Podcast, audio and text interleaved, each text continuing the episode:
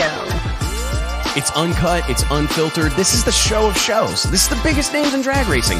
No holds barred. Speaking his mind. I've never had a problem expressing my opinions, but what we're doing here is bigger than that. These are conversations that need to be had in an unfiltered way. Exploring hot topics. Drag racing's all I've ever done. It's all I care to do. And spreading the gospel of drag racing. I respect the history. I appreciate how far we've come, but I want more for this sport, and I'll fight for it. This is the great American motorsport, drag racing. The Wes Buck Show starts in three, two, one. Hey gang, Wes Buck here, Drag Illustrated Magazine, checking in. It is Wednesday, July 27th, 2022. Hope you guys are doing well. We have, dare I say it, yet again, the drinking game begins at four after the hour. We've got a barn burner for you guys here today. We will be joined this afternoon. It's incredible, to be honest. It's a little bit of like a pinch me. Let me turn this music down. Um, a little bit of a pinch me moment for me personally, to be honest. Uh, got to check in with the one, the only Don Schumacher. Uh, incredible conversation that we're going to share with you guys. I actually spoke to Don a little bit before the show, uh, but we're going to air that here right now. We're also going to be joined live by the one, the only, I would argue, amongst the greatest to ever do it, and I believe the best pure natural driver alive. Erica Enders. Uh, a little bit later in the show, we're also going to check in with first time NHRA Pro Stock Motorcycle winner Joey Gladstone. And we're going to hear from the one, the only Art Kendrick from Redline Oils, longtime supporter of us here at Drag Illustrated Magazine and, of course, the Wes Buck Show. I want to welcome you guys. Thank you so much for being here. Holy cow, it's amazing uh, to think about being 200 and I think 70 ish issues into this uh, issues. Oh my goodness, there's my print my print is showing. Uh, my print magazine is showing 270 some episodes into uh, the Wes Buck Show, and I got to say, we couldn't do any of this without each and every one of you. It is such an honor, it is a privilege, and it's a real joy to join you guys every week to talk about all the goings on in the sport of drag racing, talk to a lot of the biggest names, the biggest stars in the sport. And uh, again, we can't do it without you. Please do us a solid, hook your brother up click like, click share, subscribe to the YouTube channel. Help us spread the gospel of drag racing. We have a lot of work to do here in the next couple of hours, so let's waste no time. Uh, and I'll introduce you to my co hosts, my partners in crime, the one, the only Mike Carpenter, JT Hudson. What's up, boys? What's, What's up?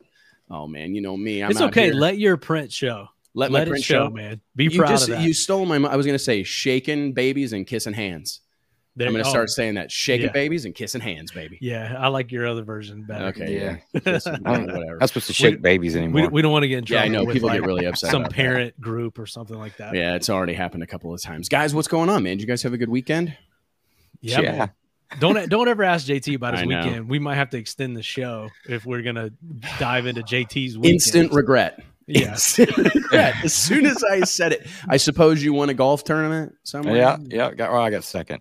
Okay. Dude, Man, how would you have done we if you didn't hard, drink? Though. We partied really hard. How would you have done if you didn't drink? Better. Maybe. I, I, probably I know, worse. Man, you, you I, would probably be the worst get sober better. golfer of all I get, time. I get better when I am drinking because then I get more confident. I get really cocky, and then I'm like, ah, yeah, I got this. You get more confident and cocky. Oh, yeah, wow. I know, right? Yeah, that, yeah, that's really that's really what we need. A oh, more my cocky goodness, and confident man. JT. Uh, Man, is, I'm let's- curious, real quick, Mike. Uh, is the Western is the NHRA Yeah. Western swing living up to the hype? I, I we think have it to is. talk about. I mean, that's what dominated the weekend. The Western swing, I think, has just exceeded expectations so far. And I even see a ton of people, like NHRA people, announcers, talking about how awesome Sonoma was.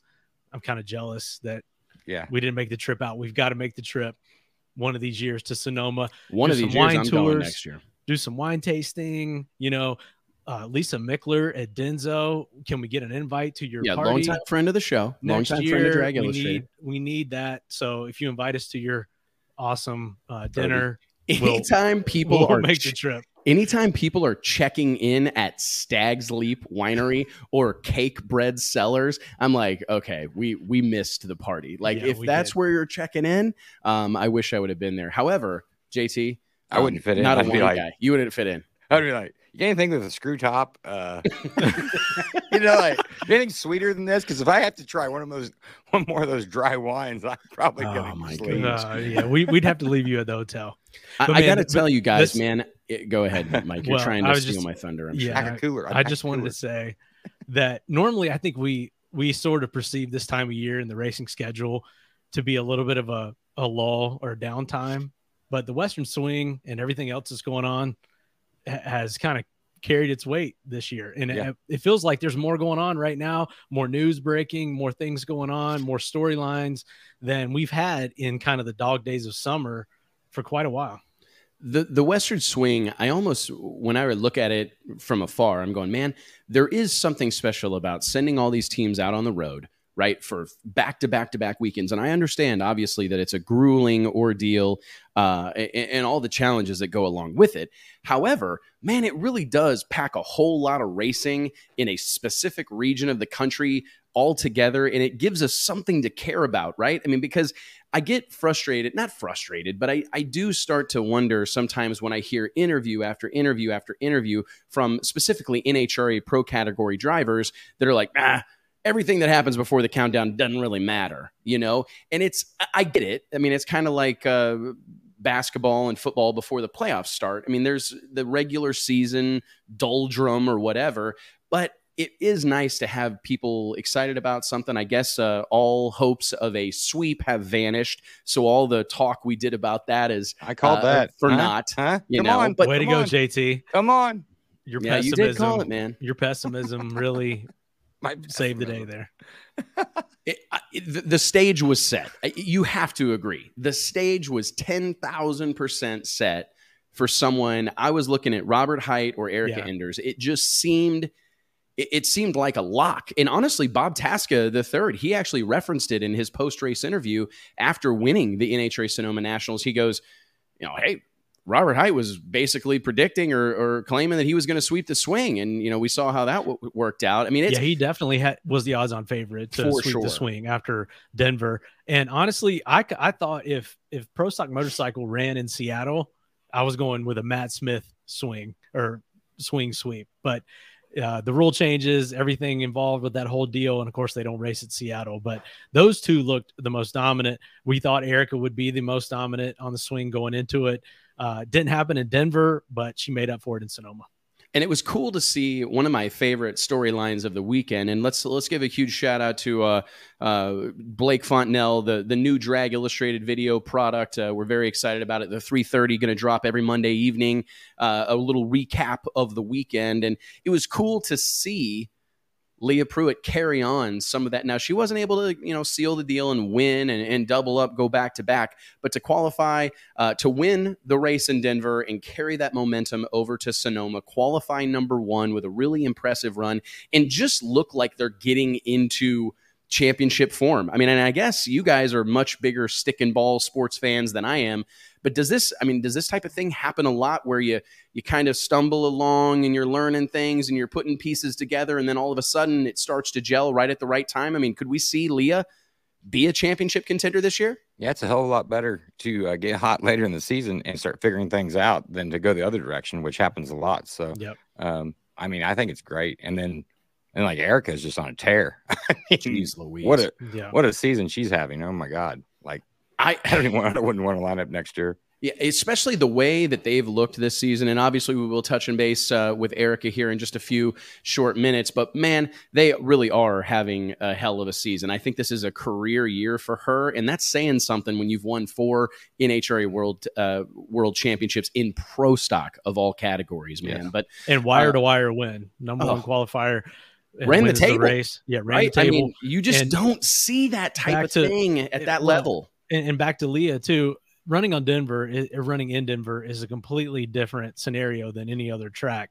And I think having performance there doesn't translate to running well everywhere else and you go from Denver 100 degrees 10,000 feet of elevation to Sonoma everybody was Sea running level. around in, in jackets Hashtag. Yeah, I know, right? level. and it's dry and crisp and and and just perfect.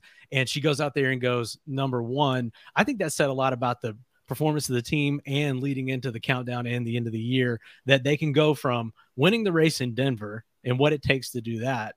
And even though she didn't win the race in Sonoma, go out and be number one qualifier in Sonoma. That in itself, to me, sort of speaks to the strength of that team and the performance of the car. The, the only person that's not on the show this week that I wanted to talk to is Brittany Force, man. I mean, Yep. that performance in the fi- in well, we're gonna get a chance. We're gonna get a hope so. chance. We got some big stuff coming up uh, for Indy. Stay interrupt? tuned, guys. We're gonna we're gonna have some big stuff, big announcements for the Wes Buck show going into Indy. And we, we've got a we've got another big announcement too, Wes. Do you let's talk about break that real quick on- on before. this? Let's yeah, let's go ahead and do that. Um, this is a big thing that we've been working on for a considerable amount of time. It's no secret that we're big fans and, and partners with the team at FloRacing.com, the world leader in sports live streaming, uh, the central nervous system for all things drag racing live streaming, especially here in 2022. We partnered with them to start this year to to help spread the gospel, spread the message that is FloRacing. I mean, I got to be honest. I was having this conversation with Bret Kepner last week, and it's and Bret Kepner. This is a, a historian, a legend in our sport, and he talked about how even from home, he's able to. To, consume more drag racing content now, he, he said to me, he goes, Wes, between FloRacing and NHRA.TV, I don't need to leave the house. He said the I- same thing to me. I, I, I can see everything I want to see a- a- with it from the comfort of my own home, and it's incredible the service that FloRacing provides the racing industry and in the reach in the amount of eyeballs that they provide race promoters from all across the country. But we have uh, kind of doubled down on that relationship here, headed into the second half of 2022, and I'm proud to announce. I mean, we'll there's some final details that are being ironed out that I think we're going to uh, uh, put out later this week. But working with Courtney Enders, who has just joined the the team at FloRacing, we're basically the Wes Buck show is going big time, man. We're going to be syndicated. I mean, for the first time. I mean, this is a big move for us. Not only will the Wes Buck show be available via Drag Illustrated's Facebook page and YouTube channel, and of course everywhere iTunes or excuse me, everywhere podcasts are sold or downloaded, iTunes, Spotify, Google Play, the list goes on, but also via floracing.com, which uh, an incredible platform eh, that uh, will put our our conversations with racers from around the sport in front of a, a huge audience and add value. That's the coolest thing about the team at Flo is they are constantly turning over stones, uh, beating the brush for opportunities to provide more value to their subscribers, and it's I don't know, it kind of feels like a feather in our cap collectively, guys, to be Absolutely. included in that. Yeah, hundred percent. I'm I think we're gonna have we're gonna have our own page on FloRacing, our own kind of landing page. You're gonna be able to catch all the clips with our uh, individual interviews uh, and everything we've got going on. Uh, a, a huge deal, and I think FloRacing, if anything, it will serve to get this show and may, and drag racing in front of a, a wider audience. Much the way, like if you're a Flo subscriber and you only subscribe really for drag racing, I'm sure you've seen some outlaw sprint Right. stuff. You've seen some uh, maybe other sports that that they carry outside of motorsports in general. And I think it really, uh, if we're going to reach a wider audience and kind of preach the gospel of drag racing, as we say on the intro of the show, that this is a key step in that. they have so much content, you know, and with like dirt track and circle track and all the different types of stuff. And it's good to see that uh, Courtney's trying to get more drag racing content on there. And I think this is a good start. And I'm really excited about getting. I mean, on when you start start talking about tens and tens of thousands of subscribers, if not hundreds of thousands of subscribers, adding to the drag racing to the offering there- millions and millions. millions and millions. uh, no, I mean it's it's a huge deal, and we really appreciate it, man. It's uh, this is a group of people who, if we table everything, table everything, table your feelings about live streaming, table your feelings about internet connection, uh, you know, uh, table the fact that you're you're on a, a Windows 95 right now, table that. What these guys and gals are doing this is a big deal for the sport. Like we need drag racing in front of more people. Like this is the great American motorsport. You guys have heard me, guys and gals have heard me say this 10 million times since the second car rolled off the assembly line. We've been racing these sons of guns. And the fact that drag racing doesn't have more of a footprint in the mainstream sports landscape is our fault only. It's it's it's our responsibility to change that. And when I see people like those at FloRacing being excited about our sport, man, it's a big deal. So, hey, before we dive into our first segment of the Wes Buck Show, a really wide ranging and exciting interview with the one, the only Don Schumacher. After a, let's actually let's touch base on that real quick before I go into a sponsor read. Uh, guys, I'm sure you followed. This was a big news moment over the weekend. For those that don't know, news broke that Don Schumacher Racing had sold majority interest in its top fuel operation, the one driven by, led by Tony Schumacher, Todd Okuhara, that team that has been sponsored by SCAG throughout 2022 sold majority interest in that team to Joe Maynard and family and Maynard Family Racing, him and his wife. Longtime supporters of the sport of drag racing, huge fans, partnered with DSR early in 2022 to get Tony Schumacher out on the racetrack, compete for a championship. The dream from the Maynard family's perspective has been to field a top fuel team. That's a, a personal dream that they have had. They secured that deal this weekend in Sonoma, and as of Monday, took over uh, complete operation of Tony Schumacher's top fuel team. So this was a big deal that was kind of interpreted in a multitude of ways, right, guys? Like, I think there were people that saw this and went, oh no. You know, is Don bailing on? Is Don Schumacher bailing on drag racing? Is this Which, if he was, even if he was, can you blame? I mean, the guys, yeah. the guy's done as much as anyone for NHRA drag racing in the last two decades. can't argue?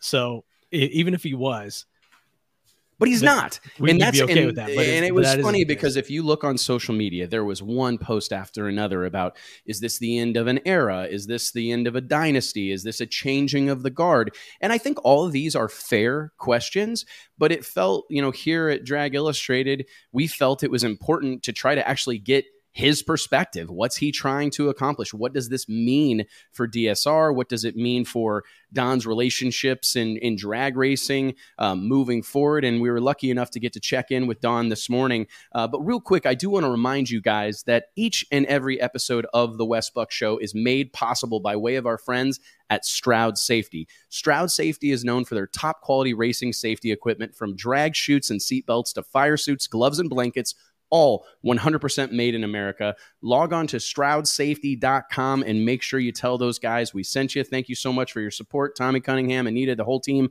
up there in Oklahoma City at Stroud. Guys, let's get right into this. Dare we? Um, let, let's Yep. let the man speak for himself and we will uh, we'll bounce out, all right? And I guess let's start with what's gone on the last few days. It's been a, a big, huge seismic happening in the sport of drag racing, if you ask me. You're someone who has been seemingly permanently attached to the sport of drag racing. But last week, news broke. Uh, I believe it was on Sunday afternoon, Sunday evening, out at the Sonoma Nationals in California, that you had expanded your partnership with Joe Maynard and the Maynard Family Racing Operation, but naming them or essentially making them primary owners of your top fuel operation. I think this was interpreted widely as Don's bailing. It's over. Um, I think it was a little exaggerated, right? But it, it is a shift for you. Could you kind of lay the groundwork or explain to us the inner workings of how this deal with uh, Joe Maynard and, and family came to be? Well, let, let's go back first to I've been in drag racing for a lot of years since mid 60s. I stepped away to build Schumacher Electric for a number of years during the late 70s and 80s and came back in 98 with Tony in an Exide batteries car and expanded my operation as a businessman that has business opportunities would do. To the point that I think I ran 11 or 12 teams one year out at uh, uh, Denver, namely, and and part of the the balance of the year. But I've had a lot of teams under my umbrella for a lot of years. I'm still involved with the Maynard's team. It's part my team also. I'm not stepping away from drag racing. I will be out there when I choose to go out there.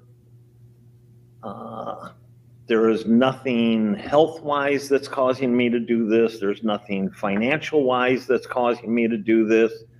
This was done because it's a dream that Joe and Kathy Maynard have had. And they brought that to me earlier this year. And I said, let's see if we can figure out a way to accomplish what you want to accomplish. I'll still be involved.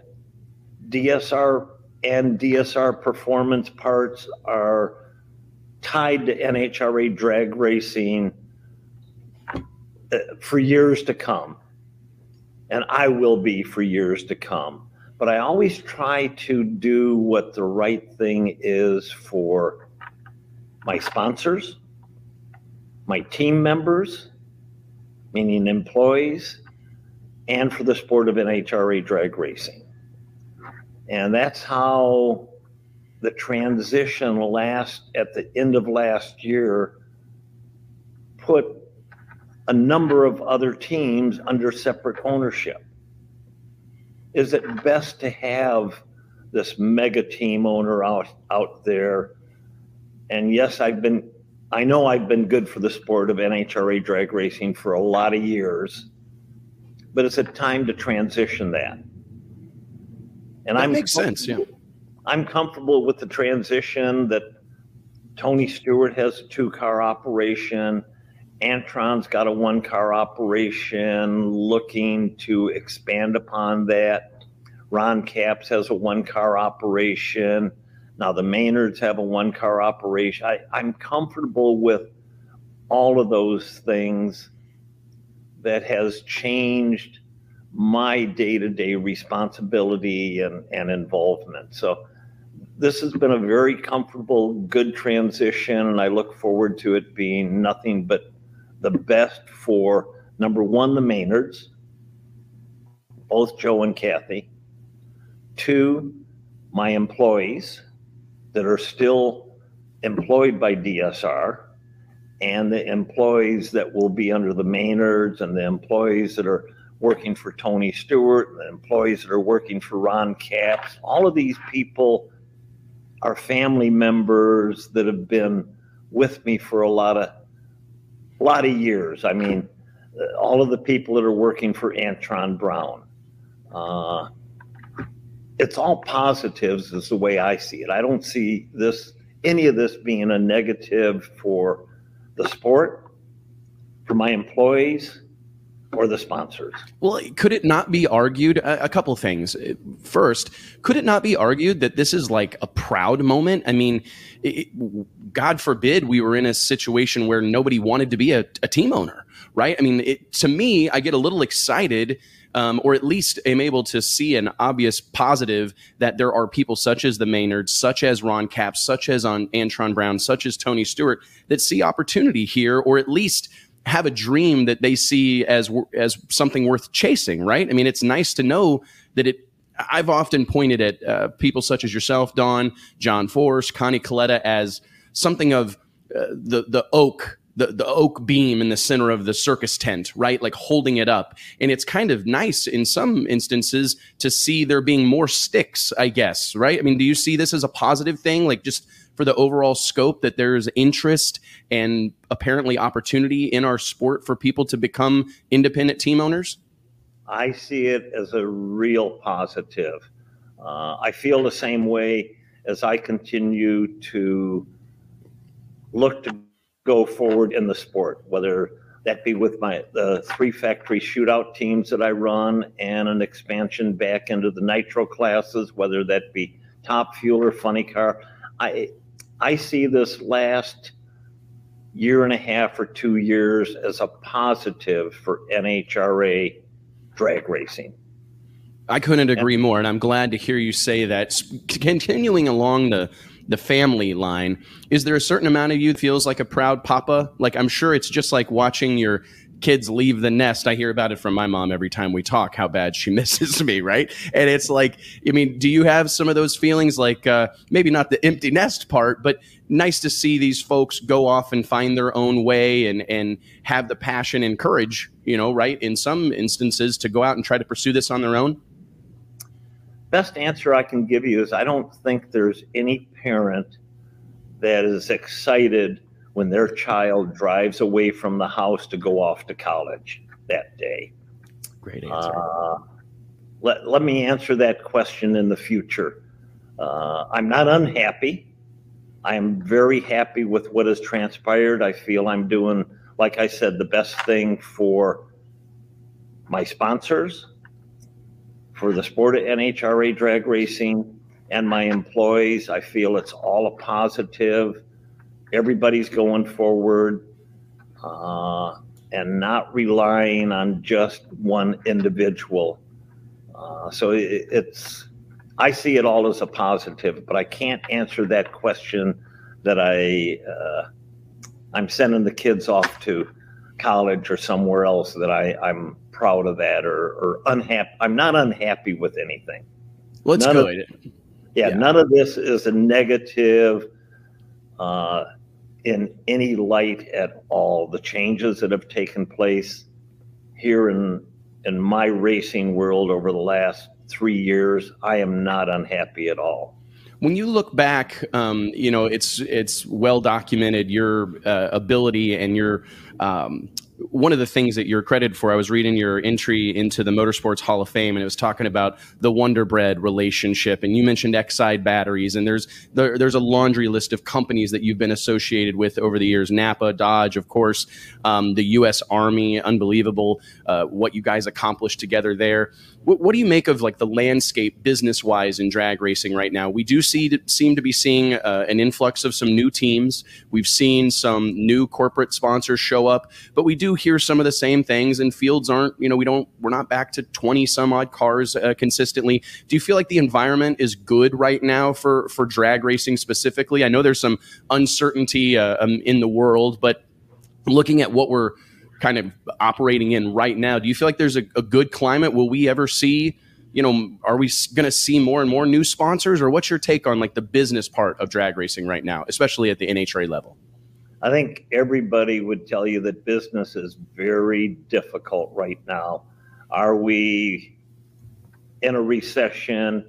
Are we going to be in a recession in 24? If you talk to the business people, they will tell you that there's a maybe 20, 25% chance that we will go in a recession in 22, but that percentage goes up to 40 to 50% in 20, 23.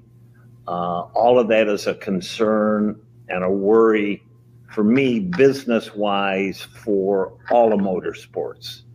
When you're out there looking for that marketing dollar and sales are not increasing, uh, it's hard to talk those companies into supporting a multi million dollar operation for any type of motorsports.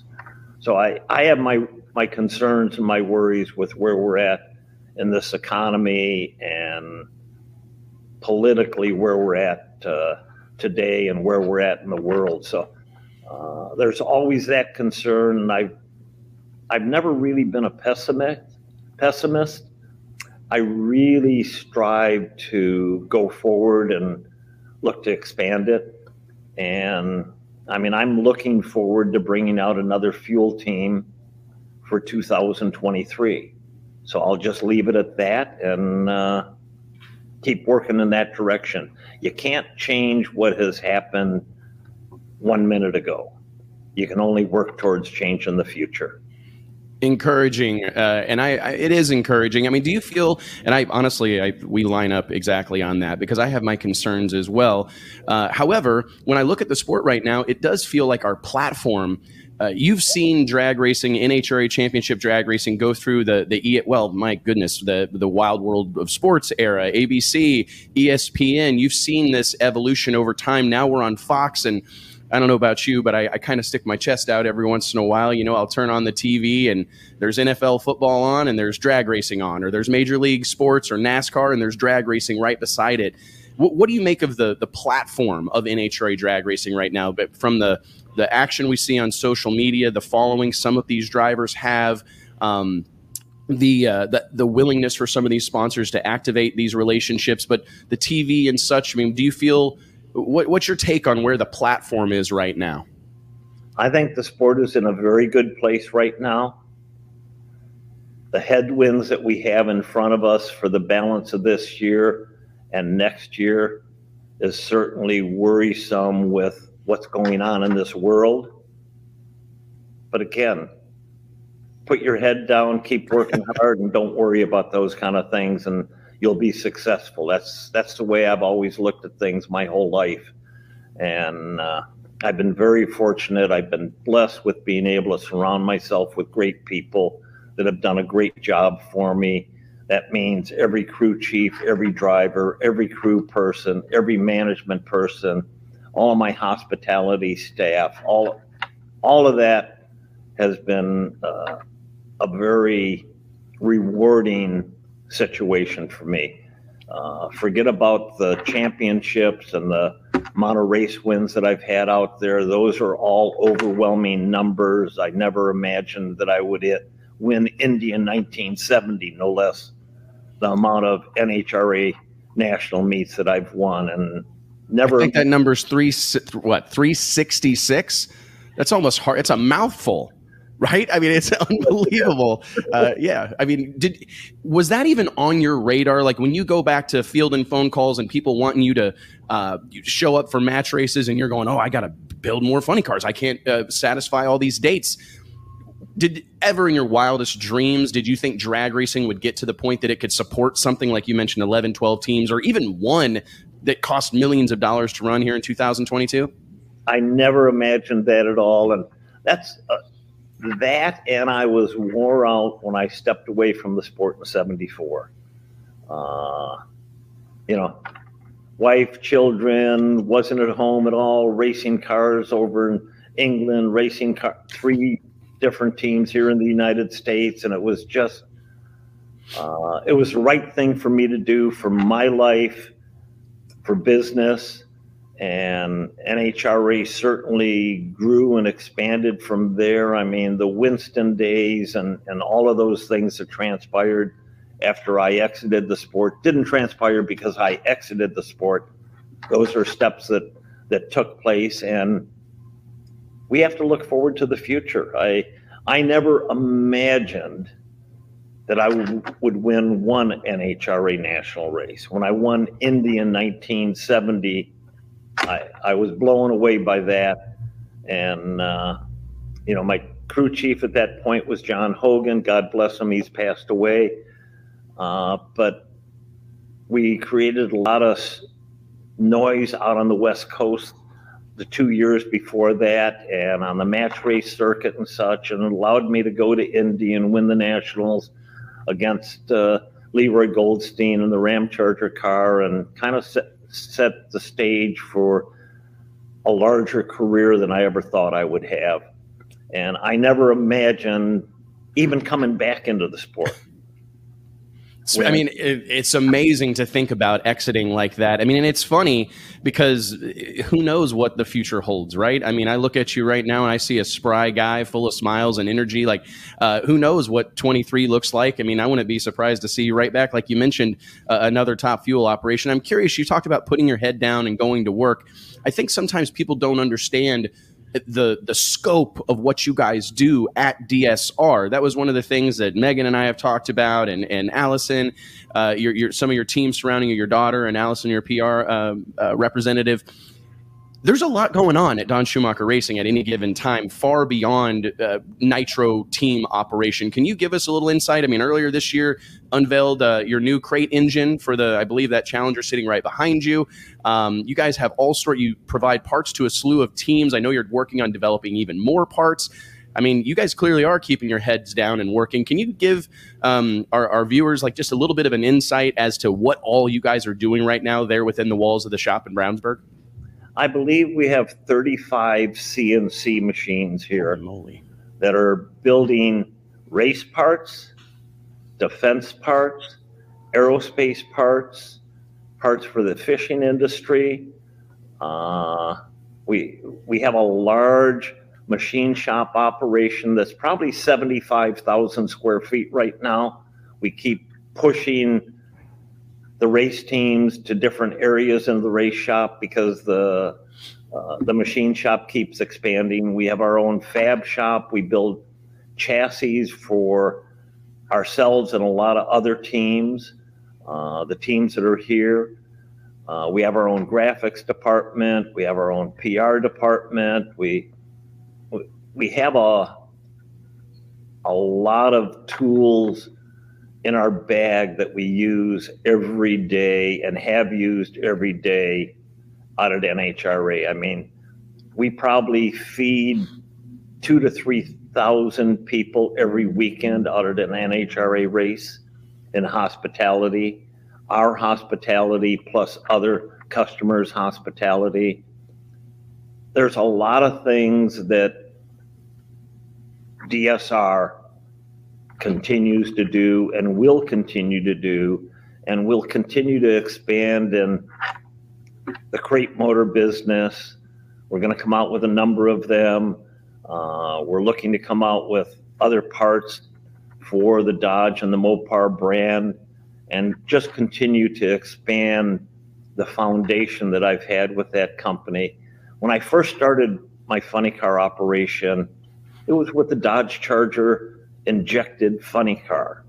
Uh, the cars that I drove on the street were different than that, but that was the very first funny car that I ever had, that I ever drove. And I'm thrilled to still be involved with Dodge Mopar today and hopefully continue to build on that relationship and expand uh, within their needs and what we can do here at DSR. One of the things that uh, I think is interesting that you had a hand in uh, pioneering um, uh, was these the what do you say? The influx i think is the word of these b2b based uh, sponsorships. And i think you know i think back to myself as a as a fan showing up at the races or going to the races with my dad and you'd walk up on these sprawling pit areas owned by you, obviously, that had you know gated entry and invited guest only. And I think sometimes people don't really understand what's happening in there, right? The casual fan that's got a couple brewskis in him, you know, he's walking around going, "Why can't I go in there?" Could you, for those that don't understand? Could you explain some of the nuances and the inner workings of those B2B relationships that uh, you brought to the sport where you're entertaining fans? Like, I don't think people realize you're feeding to No one is imagining that Don Schumacher Racing is feeding two to 3,000 people a weekend, but that's a product of these business to business relationships that corporate America historically has found extremely valuable, correct? Correct. Today, you cannot sell a sponsorship based on your name is going to be in front of all of these right. things at the racetrack this weekend.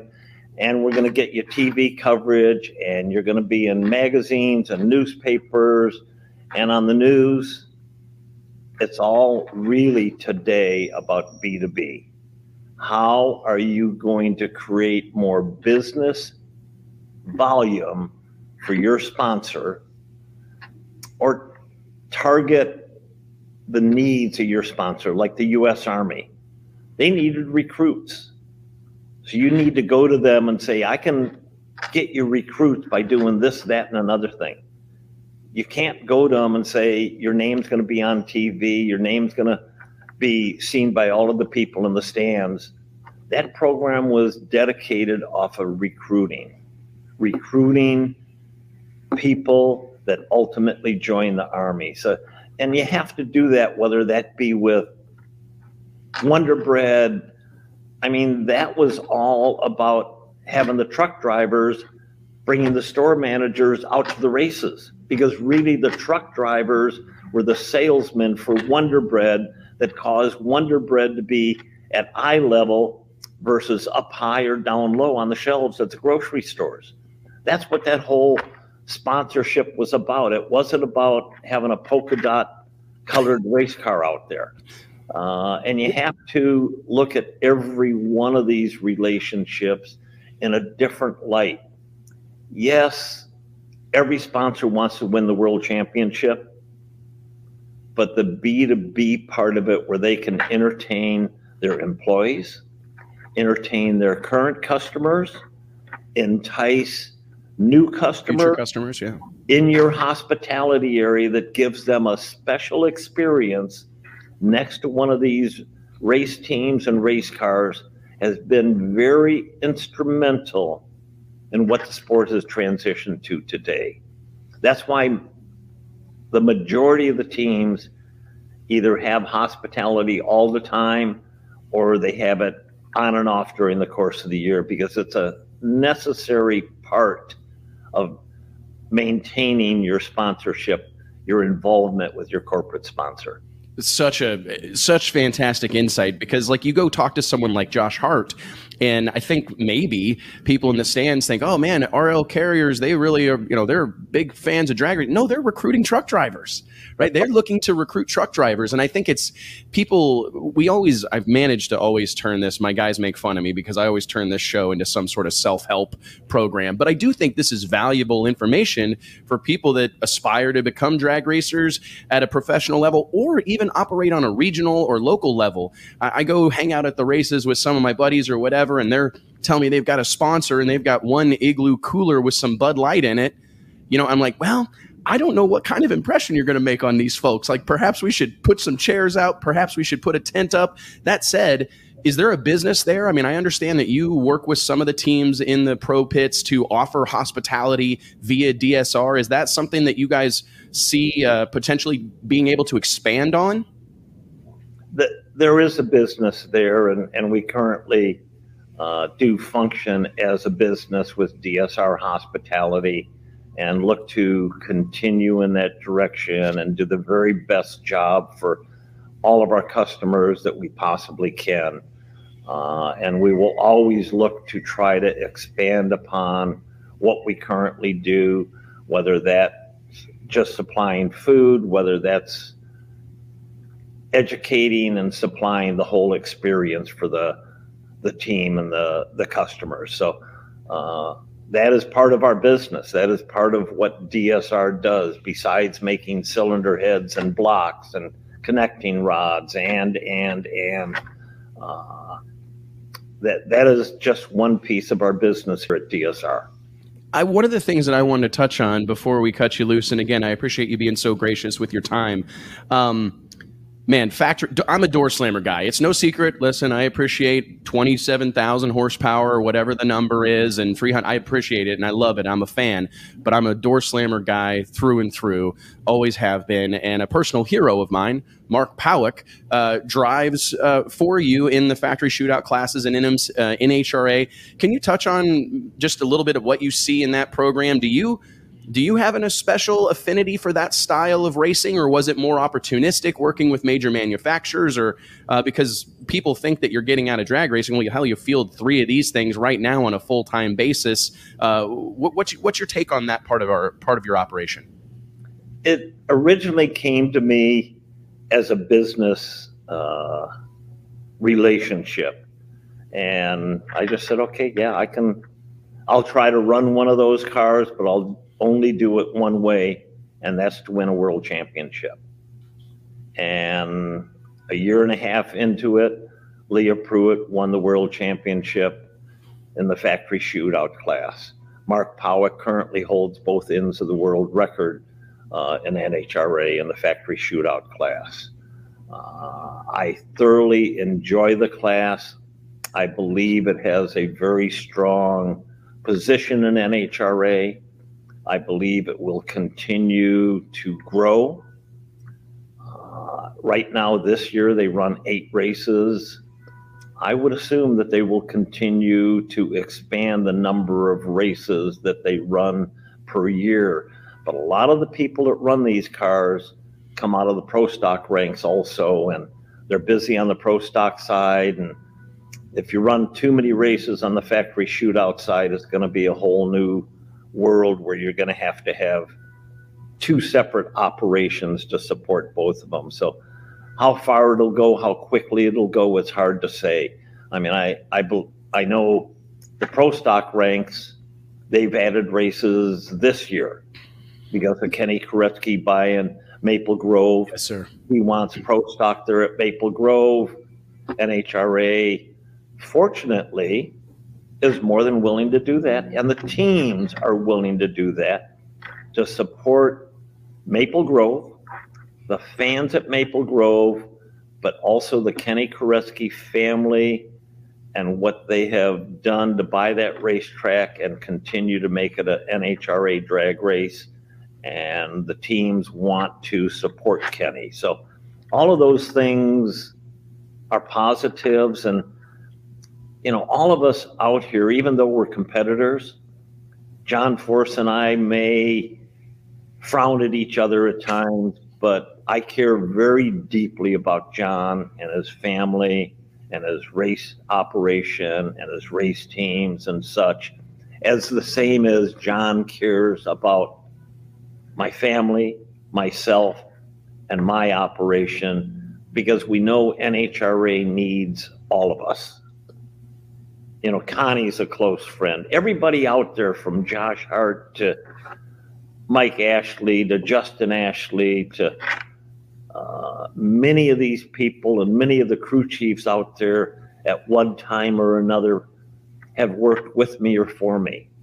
Uh, so it's uh, it's a small world out there of very talented people that fortunately we now have the Maynards, the Ron Capps, the Antron Browns, the Tony Stewarts coming in, the Josh Harts, the Mike Salinas, the kind of on and on, the Torrances.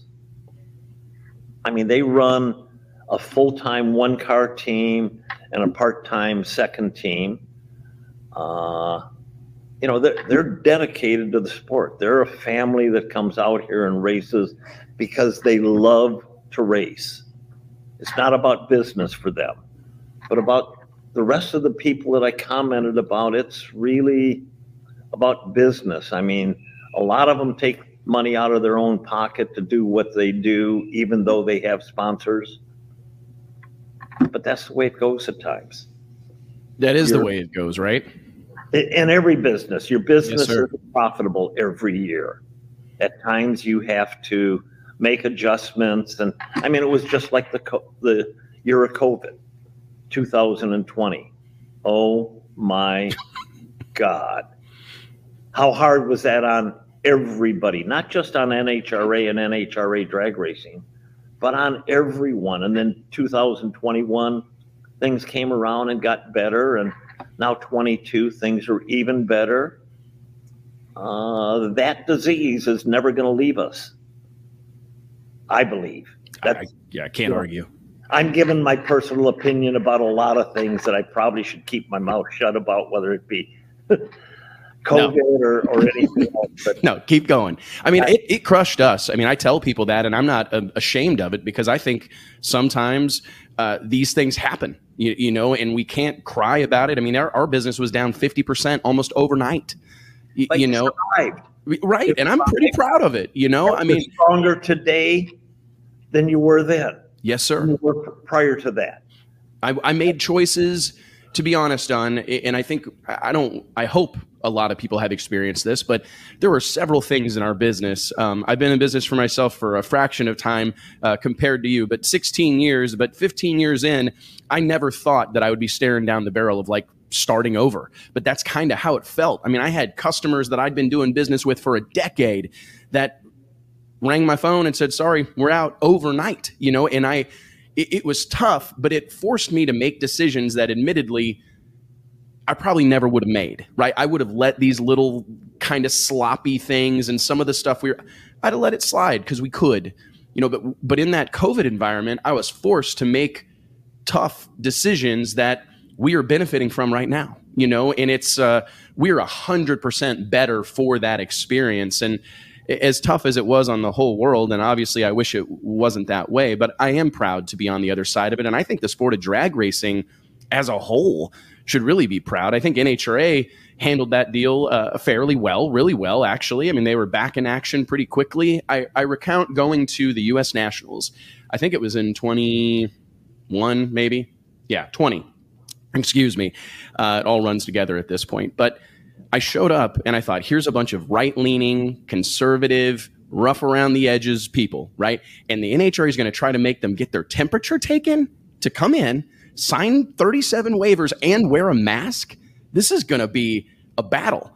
And I remember showing up at the races and going up to the staging lanes there in Indianapolis and looking around and feeling kind of an overwhelming sense of pride because everybody was playing along. These are people that maybe don't agree with it, but that's how much they care about drag racing. That's how much passion that they have is that they're willing to go up on the starting line and wear a mask. They're willing to get their temperature taken. They're willing. And it just made me proud because that's drag racing, eh, specifically the NHRA.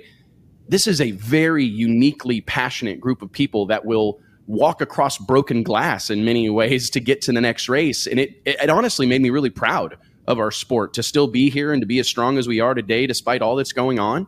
It's pretty amazing. Yes, it is amazing. And, and, and it was amazing, like you said, that everybody took the necessary steps and did the right thing to be able to race during that year, even though the season was cut back to 11 right. races.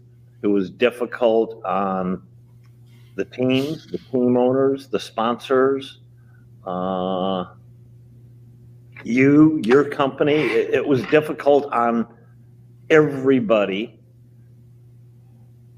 but the economy survived it Yes, sir.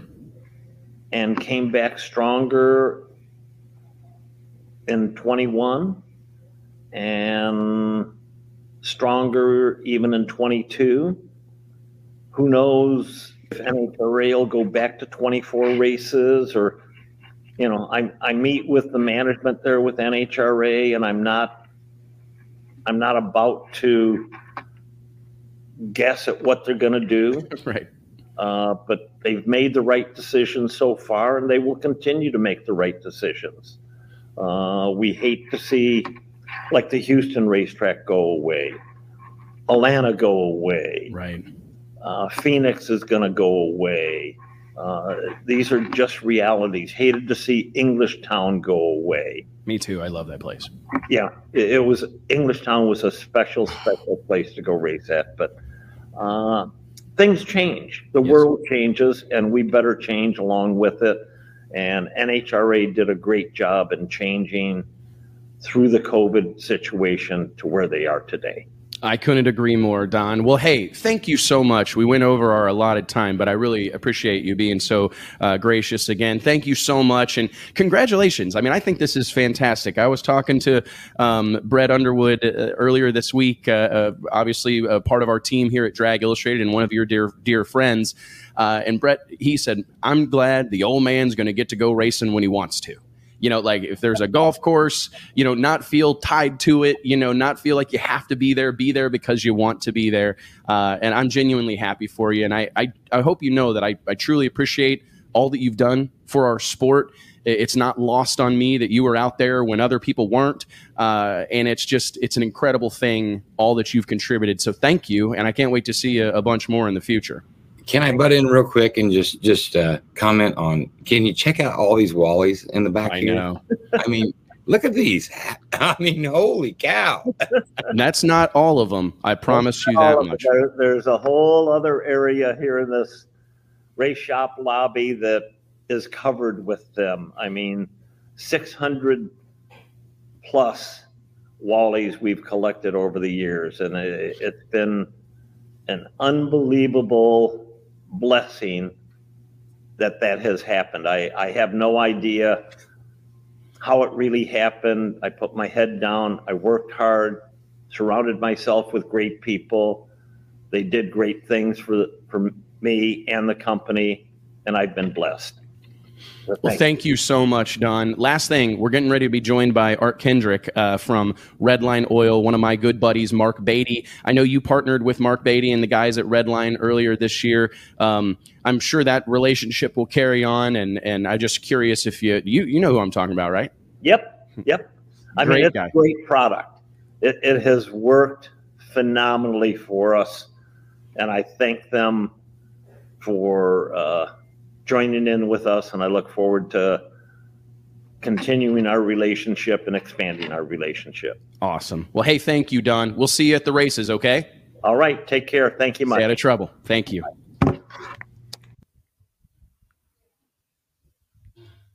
Is this real life? I can't hear you, Mike. Why is Mike? He's muted? Mike, you're can't. muted. I can't unmute him.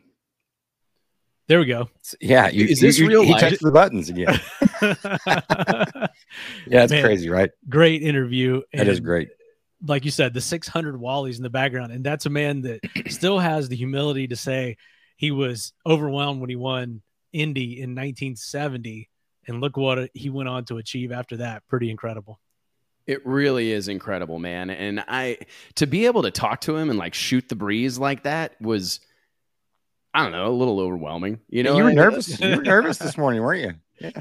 Yeah, I was. Don't I mean, that was that was I didn't sleep at all last night. I mean, Don Don's a you know he's pretty reserved. He doesn't give a lot of interviews. He's not out there. Have you been on- around on him in all the pits? Like it's it, it literally feels like you're on the field during the Super Bowl. It, it could be the first round of qualifying at the at Pomona, and you're sitting. I mean, he just he has there's an aura that surrounds this dude that is in. It's extremely intense, and I've talked to him before. Like one of my favorite interviews that we've ever printed in Drag Illustrated was when we put him on the cover of the State of Drag issue many, many moons ago. Mike, you might know off the top of your head. It's been a while. I've But, got it like- on the wall. Hold on. Do you? I mean, it was like I'm, I'm that was guess. a I'm gonna say. Di 102. I think that might be right. If you nail it, what's the number? What number is it? What's it says on the side? It says on the spine. 60. Oh, Oh shit, you're That was a- 42 off. Okay, no big deal. No big Yeah, deal. no- Close maybe enough. another one. No too, big right? deal. No big Yeah, deal. no, big deal. But I mean, having that conversation with him, I was full blown terrified because Di 62, that had been or 60, that had been 60. Yeah.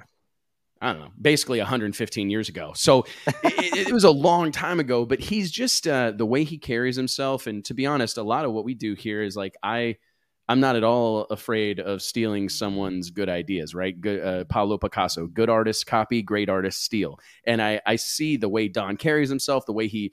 The way the team is operated, uh, the the pomp and circumstance. I know everybody gets uh, tired of me using that phrase, but it's true, right? The, the presentation that you see when you're around Don Schumacher is over the top. It's to the nines, whether you're in the pits at one of with one of his race teams, whether you're with him at dinner, whether you're with him at his shop there in Brownsburg, Indianapolis, and Nitro Alley. I mean, they do it right.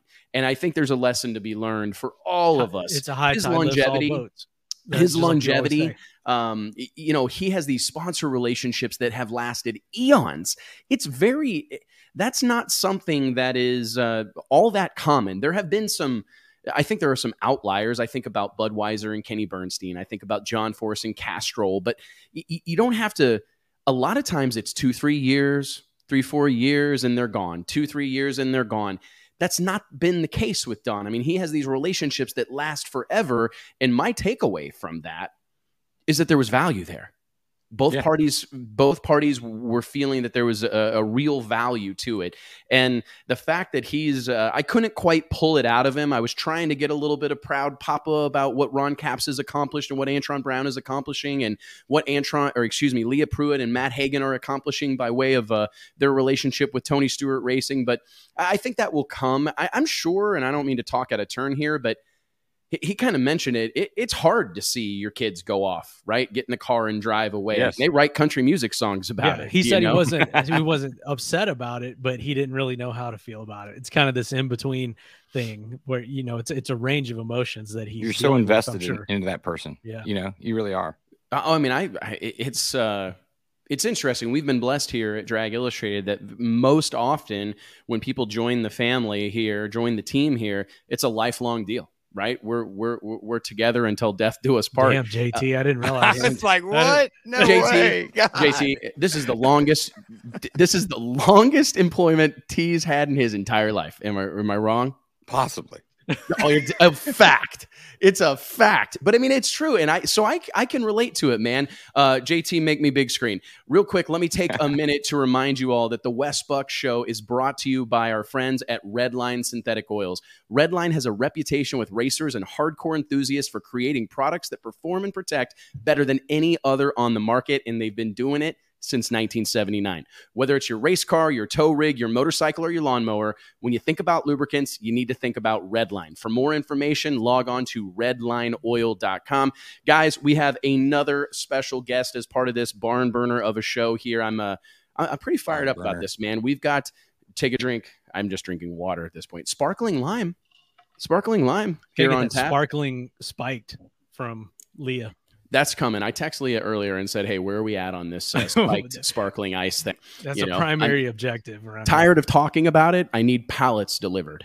You know, Exactly. That's, that's how we like to Don't roll. drink anything if it's not spiked. Agreed. Uh, ladies and gentlemen, let's give it up for the one, the only Art Kendrick from Redline Oil. Woo! everybody's supposed to. What's up? What's up, Art? What's up? What's up, dude? Got the backdrop full of uh, oil and oil. Oh yeah, that's, oil that's that's my collection. There you That's go. nice, man. I got- So I do you have like some vintage 1977 1030 or something? I don't have Like it's a wine uh, cooler. I, have, I don't have any that I've acquired yet. At least not on the oils. I've got some uh, stickers and patches and some really cool stuff that that literally is as old as I am. How long have you been with Redline? Uh, a little over five years. No joke. Okay, so I mean, you're uh, well versed. From what I understand, you you're the the feet on the street. You're the boots on the ground at many of the events. Uh, from what I've been talking about with Mark Beatty, uh, we we got to talk a little bit about my buddy Mark. But um, w- tell me, you've you've been going to a bunch of NMCA races this year. You guys announced. I thought this was a fantastic pickup. People sleep on the NMCA, the National Muscle Car Association, Steve Wolcott, Raleigh Miller, the whole team over there. That's a tight run ship. They do a great job. Racers love being a part of that. Big following of, of enthusiasts. What's been your impression? I, think exactly that. I mean, everything runs really smooth. Um, you know, there's just there's not there's not a lot of drama. Um, you know, they they they get they get you in, they get you out. Uh, they do a good job. You know, at just trying to keep everything on schedule. Uh, like I said, they they've really expanded. You know what they offer as far as additional things over and above the racing, even you know to the point of car shows and other type things, just to try to bring that other part of the you know the industry in. Um, so you know when you do come, whether it's as a spectator, as as a racer, or just a, a participant, I mean you you get to you get there's something there for everybody. That's what's really cool about MCA. What do you, whenever, I know that, you know, it doesn't take but two seconds to look around at the wide world of motorsports and see that Redline has their hand in, in their collective hands in a lot of different forms of our, uh, of racing. What, uh, I mean, tell me a little bit about like specifically what you think, why Redline is such a great fit and, and provides such a great product for the sport of drag racing, right? I mean, this is like, I have to believe these are amongst the toughest conditions that any engine or drivetrain product is going to find themselves in. And uh, it- it's a wide variety of different combinations, different you know engine sizes, imports, domestic, and everything in Yeah. between. Um, tell me what you know. Is there a certain passion, uh, a certain part of the DNA that makes Redline such a great fit for drag racing? I see the logo on. Well, we just talked about it, right? Top fuel teams, pro mod teams, uh, nostalgia nitro funny car teams, sportsman racing, and everything in between. I think the biggest thing is is we just we don't cut any corners. Uh, we use premium everything and everything we do. I mean, there's there's you know cheap oils, there's good oils. I mean, there's stuff in the middle. Uh, but at, at the end of the day, I mean, we we definitely we over engineer everything we do. Um, you know, so I mean, whether you're trying to uh, you know make more horsepower, whether you're trying to go faster, I mean, we have products that help you do all those kind of things. And, like I said, there's other people that do it; they just don't do it as well as we do. Um, so you know that's just that's just unfortunately that's the truth of the matter. No, I believe it, man. I mean, what is it about, like, especially, I think that there's always an interesting thing that happens when the people are truly passionate about what they're doing. Like, we, I actually mentioned it when I was talking to Don. Like, sometimes in business, we do things uh, opportunistically, right? Like, hey, there's an opportunity over here for us to make some money. Hey, there's an opportunity over here for us to dedicate, you know, uh, double down on some things or whatever and make some money. It's not really our passion, but the magic happens when you're truly excited about something. Is that is that something that permeates the entire team and culture at Redline where this is something we are genuinely passionate about. We're not just making oil for anybody who will buy it and racers happen to be willing. This is something that we are genuinely passionate about. I- I- A hundred percent. I mean, like if you go and actually walk through our facility, I mean, you'll see there there are people that have been working there for over thirty years. I mean, you know, they they believe in the line. Um, you know, they've been there from the very beginning of it. Um, and like I said, it's just uh, it, it's it's really kind of humbling to be part of it. What do you make of um what you, right now you guys are bouncing, you know, you're involved in a lot of different teams. Is there a, pertin, a certain part of this sport that uh, is something that really you connect with art that you're especially passionate about? I mean, we mentioned the nitro racing stuff. I, I admitted, uh, hand to God, that I'm a door slammer guy through and through. Um, is there a certain part of this sport that you're particularly passionate about? Man, I, I love everything that goes fast. I mean, just every. I don't. I There's don't no care if it's- shame in that. I, I, I mean, really. I mean, like I said, I, I've I've got a definite affinity for Mopars. I love I love Dodge, uh, and anything Mopar powered. I've got My condolences. Well, No, I'm hey, you know. I'm just joking. it I'm just is- joking. It is what it is. Um, Just you playing. know, uh, that was my first vehicle, and I've managed to still kind of, for the most part, keep that as my primary. Um, but I am that conflicted person that I love the tuner cars too. So I mean, I've I've had Eagle Talons, I've had you know Mitsubishi Eclipses, and I've had other things like that. I've done the mini truck thing. Uh, I've done the car audio thing. I mean, like I said, at, at this at this juncture of my life, though, I mean, you know, Mopar's where it's at for me. Hey, there's no shame in that, man. I'm curious, what kind of feedback? I thought it was interesting that I, I was baiting Don. I was like, "Come on, uh, let's talk about Redline for a second. And did you notice that he like basically stepped on me to say, "Good, great product." Yeah. What kind of feedback do you get? I mean, I, I'm sure. I hope that felt good. I mean, hell, it felt good for Very me. good. and yeah, I loved it. um, I mean, what, what kind of feedback do you get from engine builders? I mean, I know there's a lot of options when it comes to uh, lubricants, especially in the racing industry. It's there, there's a lot of these uh, different companies and manufacturers. But what kind of feedback do you get from you know guys like Don Schumacher, Nitro teams, engine builders that I know you guys work closely with? Uh oh, did we lose him? Uh oh. Uh oh.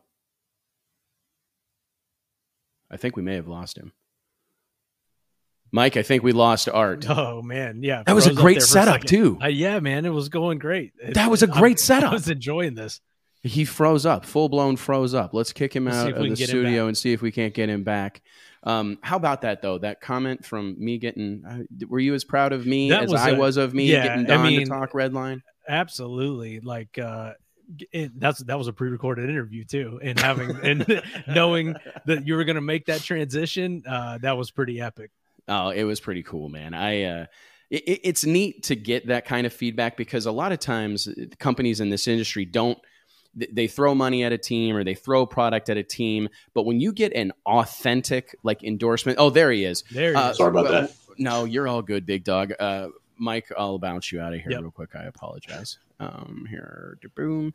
Art, what I was talking about is what kind of feedback do you get? I mean, we heard Don give you guys a glowing endorsement there, but what what kind of feedback do you get from engine builders? I mean, is it wear and tear? Is it man, the bearings look good? Or I mean, what kind of feedback do you get from engine builders and people out in the field when they make the switch to Redline or report back after using your product for the first time?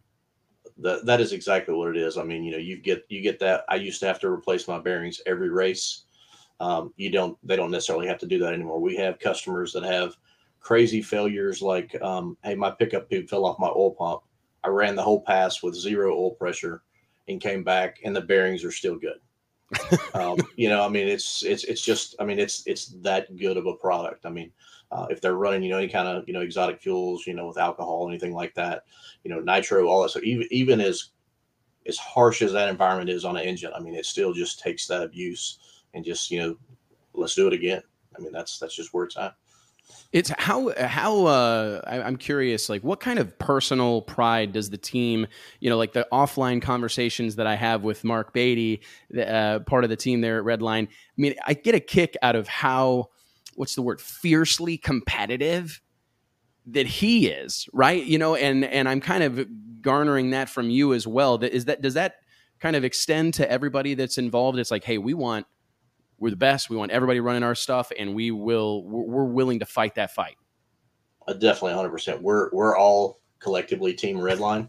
Uh, you know, and, and all of our racers, you know, we consider them to be part of the family. It's they're not just you know uh, someone who buys our product or you know we sponsor. I mean, like I said, it, it is a, a team effort across the board.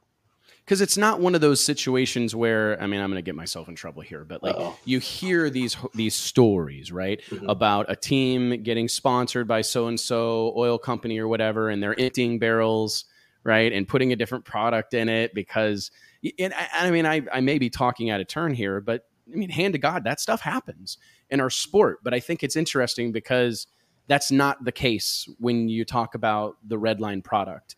Um, it- it's something that people are proud to run, are are willing to bear all because hey, this is a product that is a difference maker for our race team. I mean, does that? I mean, I'm sure that lights your fire on a Monday morning to start the week, right? Oh, it's, it's it's great. I mean, and, and like I said, it's just awesome to be you know at the events and like I said, hear these stories and get the praise and get the feedback. You know, help someone you know solve a problem or you know just overall you know do better while they're out at the track. I mean, you know, it's whether it's a street car or or a race car. I mean, like I said, we can we can always improve it.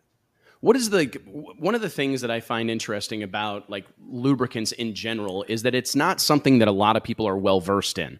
You do whatever your engine builder told you to do, right? I mean, I actually ran into this with my dad recently. I was like, "Hey, man, do you run run Redline in your pro stock engine?" And he's like, "I don't know. They're just doing whatever." And I said, "No, you you probably need to learn about this. What are some of the common questions that you get when you're out at the racetrack? I mean, do you find that racers are well versed in lubricants and what they're trying to accomplish with their oil, or do you find a lot of it is just doing whatever they were told to do or buying whatever was available?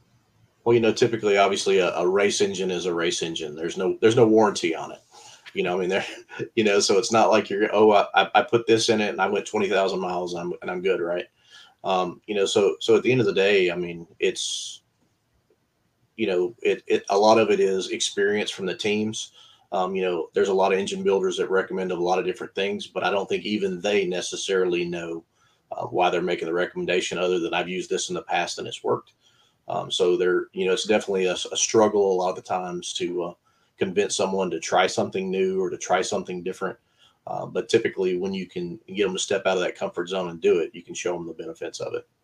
And I know you guys, it's uh, one of the things that whenever I've like researched our relationship and worked on various pieces of content for the magazine uh, as it relates to Redline, it's not just oil, but there's an entire slew of products. When I was hanging out in your guys' booth at um, the PRI show back in Indianapolis back in December, I couldn't believe how many people I mean, you guys got an answer for about every question, right? A, a, product for about every issue that that exists when it comes to lubricants and oils. Uh, can you kind of run us through some of the other offerings that you guys have? Because I, I do believe most people assume Redline primarily does oils, and they don't know that there's transmission fluid or gear lube, etc. I mean, we we are 100% full line today. I mean, we have everything from assembly lubes to break-in additives to obviously engine oils that we've talked about automatic and manual transmission fluids, you know, gear oils, uh, extreme duty gear oils like our shockproof products. Um, that's probably one of the most unique products that um, once people actually try that out, it just blows their mind. Because uh, typically you make a lot of horsepower, potentially, you know, you could, you know, say bend or break a tooth in a rear differential. Uh, we've got this shockproof product um, that's available in everything from a really light one to a, you know, a heavy duty one but basically, at the end of the day, it's our heavy shock proof. You'll see a lot of teams using it when they drain the differential out. It looks like Pepto Bismol coming out. Uh, so people kind of freak out on that. Um, but it's basically a 7590 that has an additive technology that basically increases the load carrying capability so it performs like it's a 250. So you get the drag of a 90 weight, but the performance and protection of a 250. Uh, so, you know, it allows you to go fast and still just have you know extreme power put to it without breaking.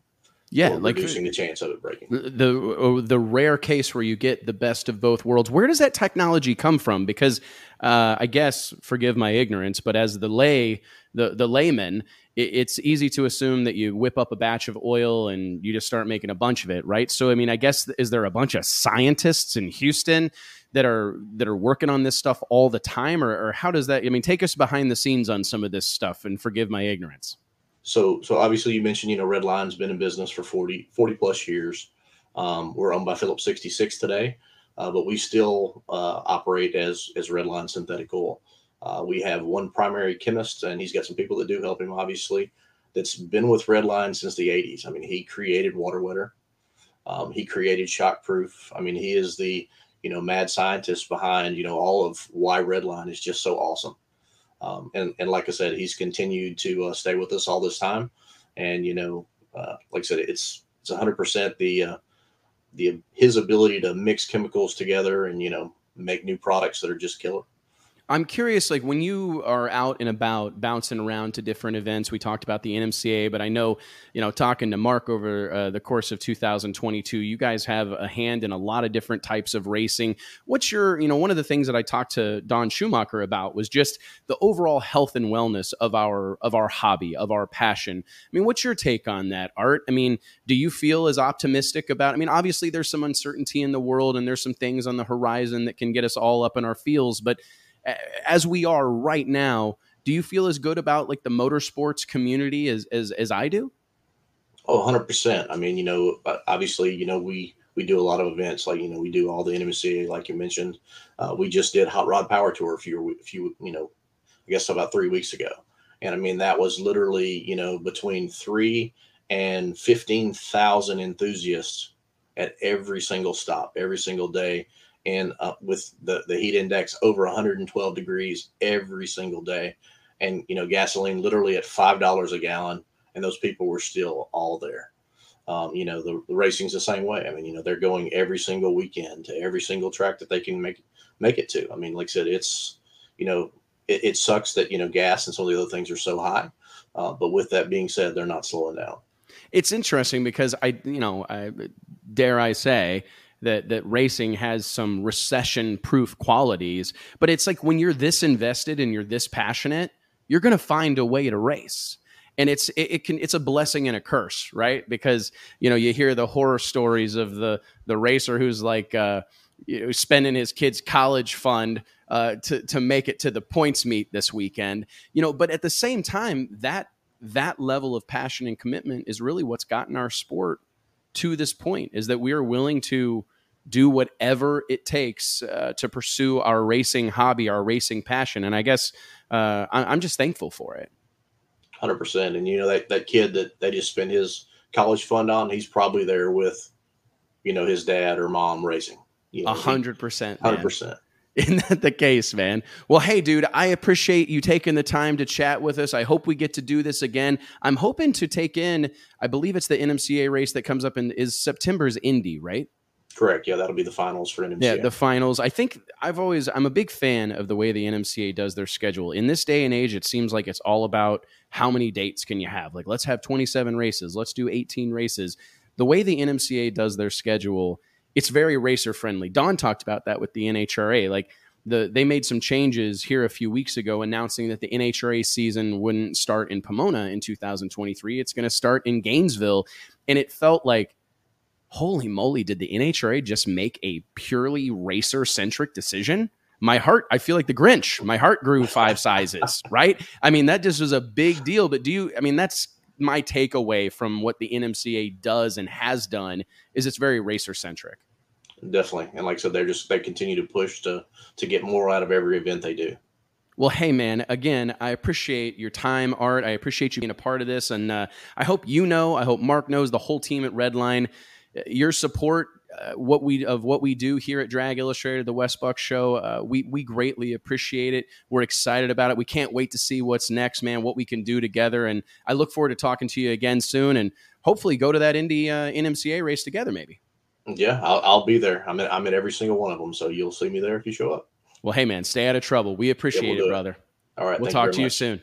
Don't run All off. Right. We got uh, Erica Enders on deck. I believe uh, here in a few short moments, we will also be joined by NHRA Pro Stock Motorcycle pilot Joey Gladstone. Mike, uh, JT, we, we ran a little long on the Don Schumacher interview. I apologize to everyone. We're going to have to kind of blaze through some of this stuff. But when you got blazing, when you got the Don on the line, you let him do what he wants. Am I wrong? You're not going to cut him off you're not going to cut him off. But hey, back to great transition and having Art on was awesome. Again, we can't uh, say enough about Mark Beatty and the whole team there at Redline. Uh, they're kind of, it seems like they have an increased presence in Absolutely. drag racing and in from the Torrences to the deal with Schumacher to the NMCA and on down the line. Uh, it, they're definitely much more visible now, and we're uh, glad to have them. and I don't, I, again, I don't mean to uh, talk out of turn here, but between us girls, like it does feel like in a time where there's all these corporate roll-ups happening, right? There's all these com- you know there are companies that have kind of uh, not abandoned but don't have the presence that they used to have.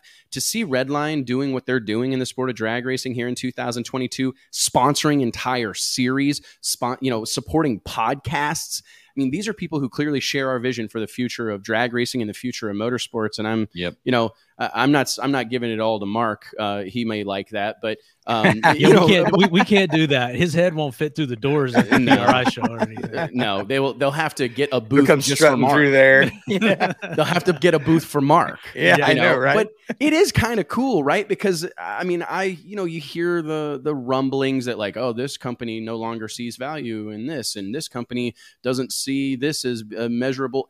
And to see Redline, you know, every time I turn around, Mark's sending me a text like, uh, "Here's the new Nitro Funny Car team we're working with," or and he's giddy excited like a schoolgirl that he's working with Don Schumacher, and giddy excited like a schoolgirl that he's working with Todd Tutterow. And I just, I don't know, that's my kind of people, man. I don't know how else to say it. No doubt about it. All right, guys. Well, hey, let me p- take a minute and pay some bills here, real quick, and remind you all that the Wes Buck Show is brought to you by FloRacing.com. If you're a drag racer or a drag racing fan, you got to get on board with FloRacing. The world leader in sports live streaming, FloRacing provides unlimited access to drag racing's biggest events like Donald Long's Lights Out, No Mercy, and Sweet 16, every stop on the PDRA and NMCA tours. Funny Car Chaos, World Cup Finals, Streetcar Super Nationals, and much, much more. The platform provided by FloRacing is absolutely positively changing the sport of drag racing for the better, and there's no limit to the good they can do here. So log on to floracing.com today and join the movement. Mike, T, I do believe there's a special guest in the green room. Oh man. I believe so. Oh my goodness. Uh, I, I'm, is this we're gonna, is this goat material? it's goat material. That's Possibly what it coming in here? is. You know what I mean? If she comes in and she's going like, what do you, what kind of sounds do goats make? Ba, that's sheep. Yeah. She's, Yeah, no, she's gonna be it's- it's mad the same. if we Yeah, if we gonna like- associate the the Yeah. like goat Like what are they Hi, whatever sound they make.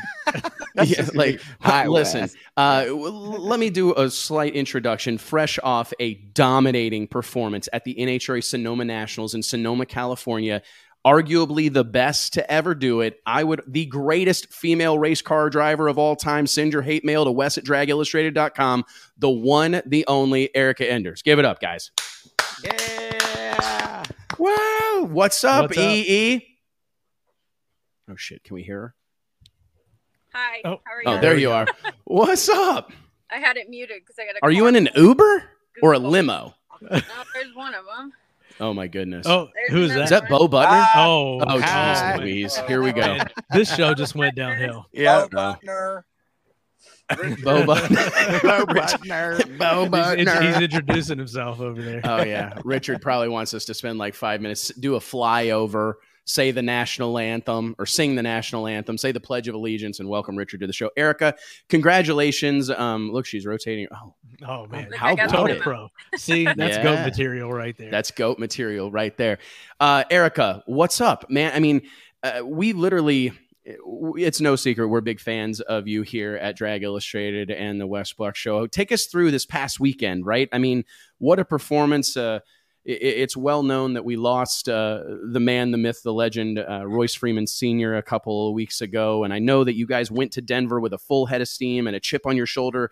But regardless, to, to just be in the winner's circle after that and all that you guys have gone through in the last few weeks, how satisfying was that alone? Just if nothing else happens in the future, that moment, it surely seemed significant. E.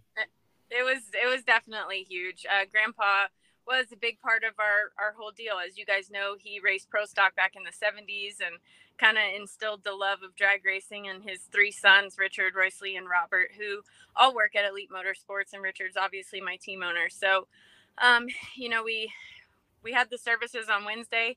We left Thursday morning for Denver, so there was really no no time to like let it soak in, no time to grieve, just kind of go on to the next deal. And um, you know, obviously we wanted to win for Grandpa there, and, and I unfortunately got knocked out first round. Aaron had a parts failure in the final and wasn't able to win that one. So, um, you know, our next goal obviously was to go to Sonoma and get it done. And um, just to kind of backtrack a little bit, every New Year's I set my goals, and Sonoma is always on my list. And for 18 years, it has somehow evaded us. And and this year, um, this year we finally got it done. So it was a it was a significant win for me, um, for us as, as a family at Elite Motorsports for Grandpa, and and a whole number of other reasons. But to win Sonoma was just freaking awesome. How hard is it, like, for the team? And the coolest thing uh, about you, or one of the things that I really get a kick out of, and there's only a handful of you uh, hired gun drivers that I that we get to have these type of conversations with, but y- you are intimately involved, like the nuances of the car, conversations with crew chiefs like Mark Ingersoll and Jake Hairston, and obviously Richard and everybody that's involved in the program how hard is it? This isn't something that we talk about perhaps enough to go from freaking Denver, where you're making no power, you got all this gear ratio in the car, and then go to sea level. I mean, is that hard for you to wrap your head around? I mean, to make wholesale changes like that from one race to the next? Uh, yeah, it's super challenging uh, outside of the cockpit more so than inside of it, but there are so many uh, differences uh, as far as driving goes going from Denver to back to sea level. The shift points come differently. Obviously, there's more clutch in the car. Um, just drivability completely changes. And then you talk about the crew chief lounge upstairs. Like those guys are a wealth of knowledge, as you know. I, I feel like Mark Ingersoll is the best business has ever seen. And, um, you know, we got Tim Freeman, Rick Jones is back in the house this weekend at Sonoma. So that was pretty significant as well. But, you know, they have logbooks from years and years and years prior, but we made, we made some changes on my car. Like every time we run good or run well with the Melling Performance Chevy Camaro, we, I'm kind of like the test dummy. We put it in our customers' cars. So, um, you know, a few weeks ago, I took everything out of my car and put it in Bo Butner's car. Uh, last week after Denver, we took what I had run in Norwalk out and put it in TJ's car. And I had a completely new combination for Sonoma. So that kind of tells you why Friday night's run sucked a little bit. Um, they usually take like a couple runs to get the tune up right. And Jake is just awesome at that. So we went out on Saturday and definitely run bet- ran better and, and went straight to the top. So um, it was a little bit stressful. I know that's a lot of information, but we're always changing stuff on my car and it's never the same. So um, I try to put that out of my mind because the guys that are making the calls are, are the best in the world. And I just need to focus on my driving and Mark and Tim and Rick continue to give me this good race car. So the weight's on my shoulders, right, to not mess up. And, and that was kind of what I said in Norwalk when we when we performed so dominantly. Um, if I can just be 20 or better all day today, I'm going to hold the Wally at the end of the day. That's all you have to do, just your job. And uh, those that's my mindset uh, for the last few races. And in Denver, I set up to be 20. I was 22. Mason threw something at the wall and it stuck, and, and he was able to beat us. He did a great job. You can't take anything from him, and, and they definitely ran better. But that first round exit really, really sucked. But um, you know, going back to Sonoma, we we ran really well, and and I was in the 20s all day. So that's uh, that's what it takes. You're actually we have your reaction times 011, 021, 018. Well, thanks. I mean, it's pretty incredible. I mean, and I don't mean to just sound like a fanboy, but like it, it is kind of amazing that you can even have that kind of conversation with yourself, right? Like, because if you told most heads up drag racers, oh, I just need to be 020 or better, no big deal. I mean, holy moly you know but uh, it's that's crazy it takes, you put that's what it takes. What do you make of pro stock right now? Like you look at aaron and it's crazy some of your toughest competitors are parked next door. Um, but i mean even greg has really stepped up his game on the starting line. Um, obviously uh, dallas glenn a hitter Camrie caruso the list goes on mason McGaha all these guys what do you make of the environment in pro stock i mean i know that for the sake of TV and media or whatever, we want to make it like y'all hate each other. And if you want to go that route, we can. Um, but I mean, it does feel really different, right? I mean, this is a hyper competitive group of people. I don't know that there's anything like it in the NHRA right now. Yeah, I'll I'll agree with that. Pro stock has always been super competitive. Um, this year, where the difference lies is there's an influx of, of younger drivers out there. Um, you know, Greg Anderson and I joked around at the beginning of the year. It's him and I against a bunch of kids, and I mean that that really is what it is. We have Aaron Stanfield, T.J. Coughlin, uh, Bo Butner. He's a couple years older than me, but he's in our camp. Then we you have the Cuadra boys who are in their early 20s. Um, who are tremendous behind the wheel. And poor Christian has been one thou on the wrong side of it two weeks in a row. But those guys can go double double O at will. Um, you go outside of our camp, you got Kyle Koretsky and, and Dallas Glenn, and um, it's just it's tough. It's stout.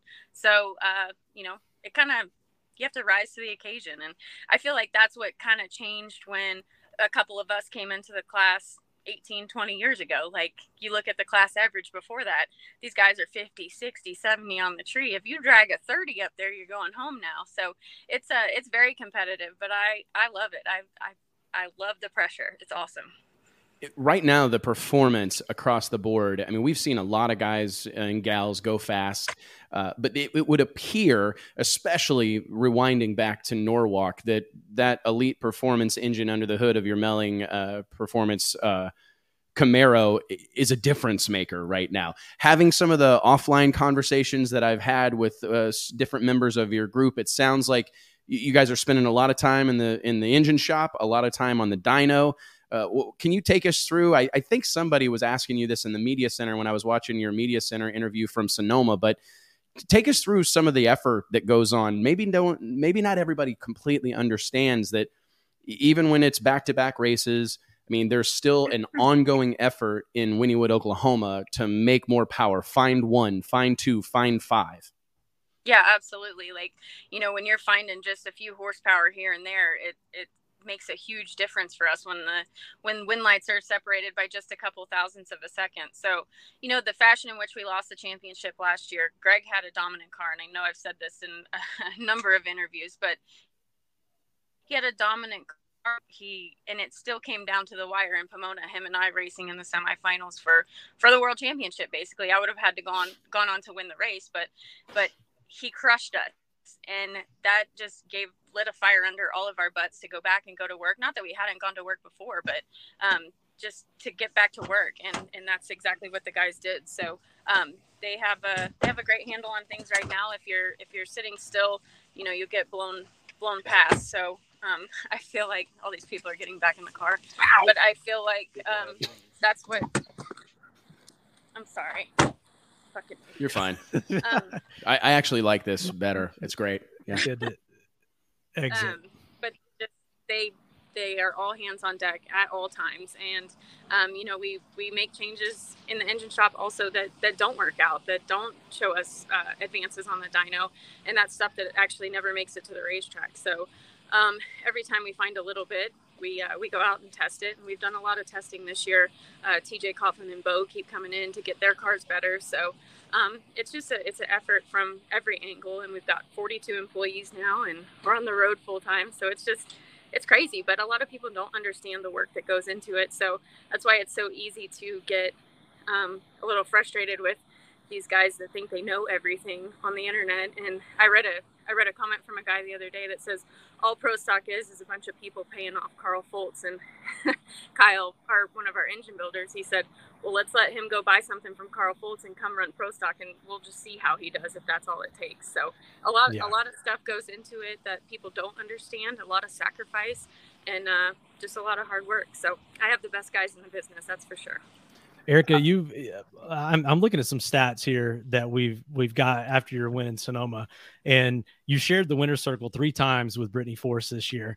Uh, there's been four times in 12 races where at least two women have won the pro categories.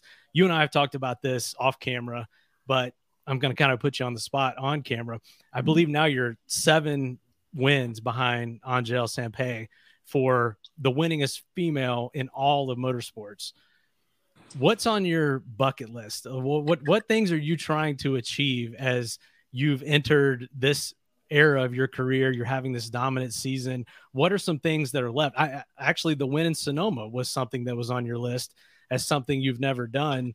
So what is left on your list that you want to achieve in your career?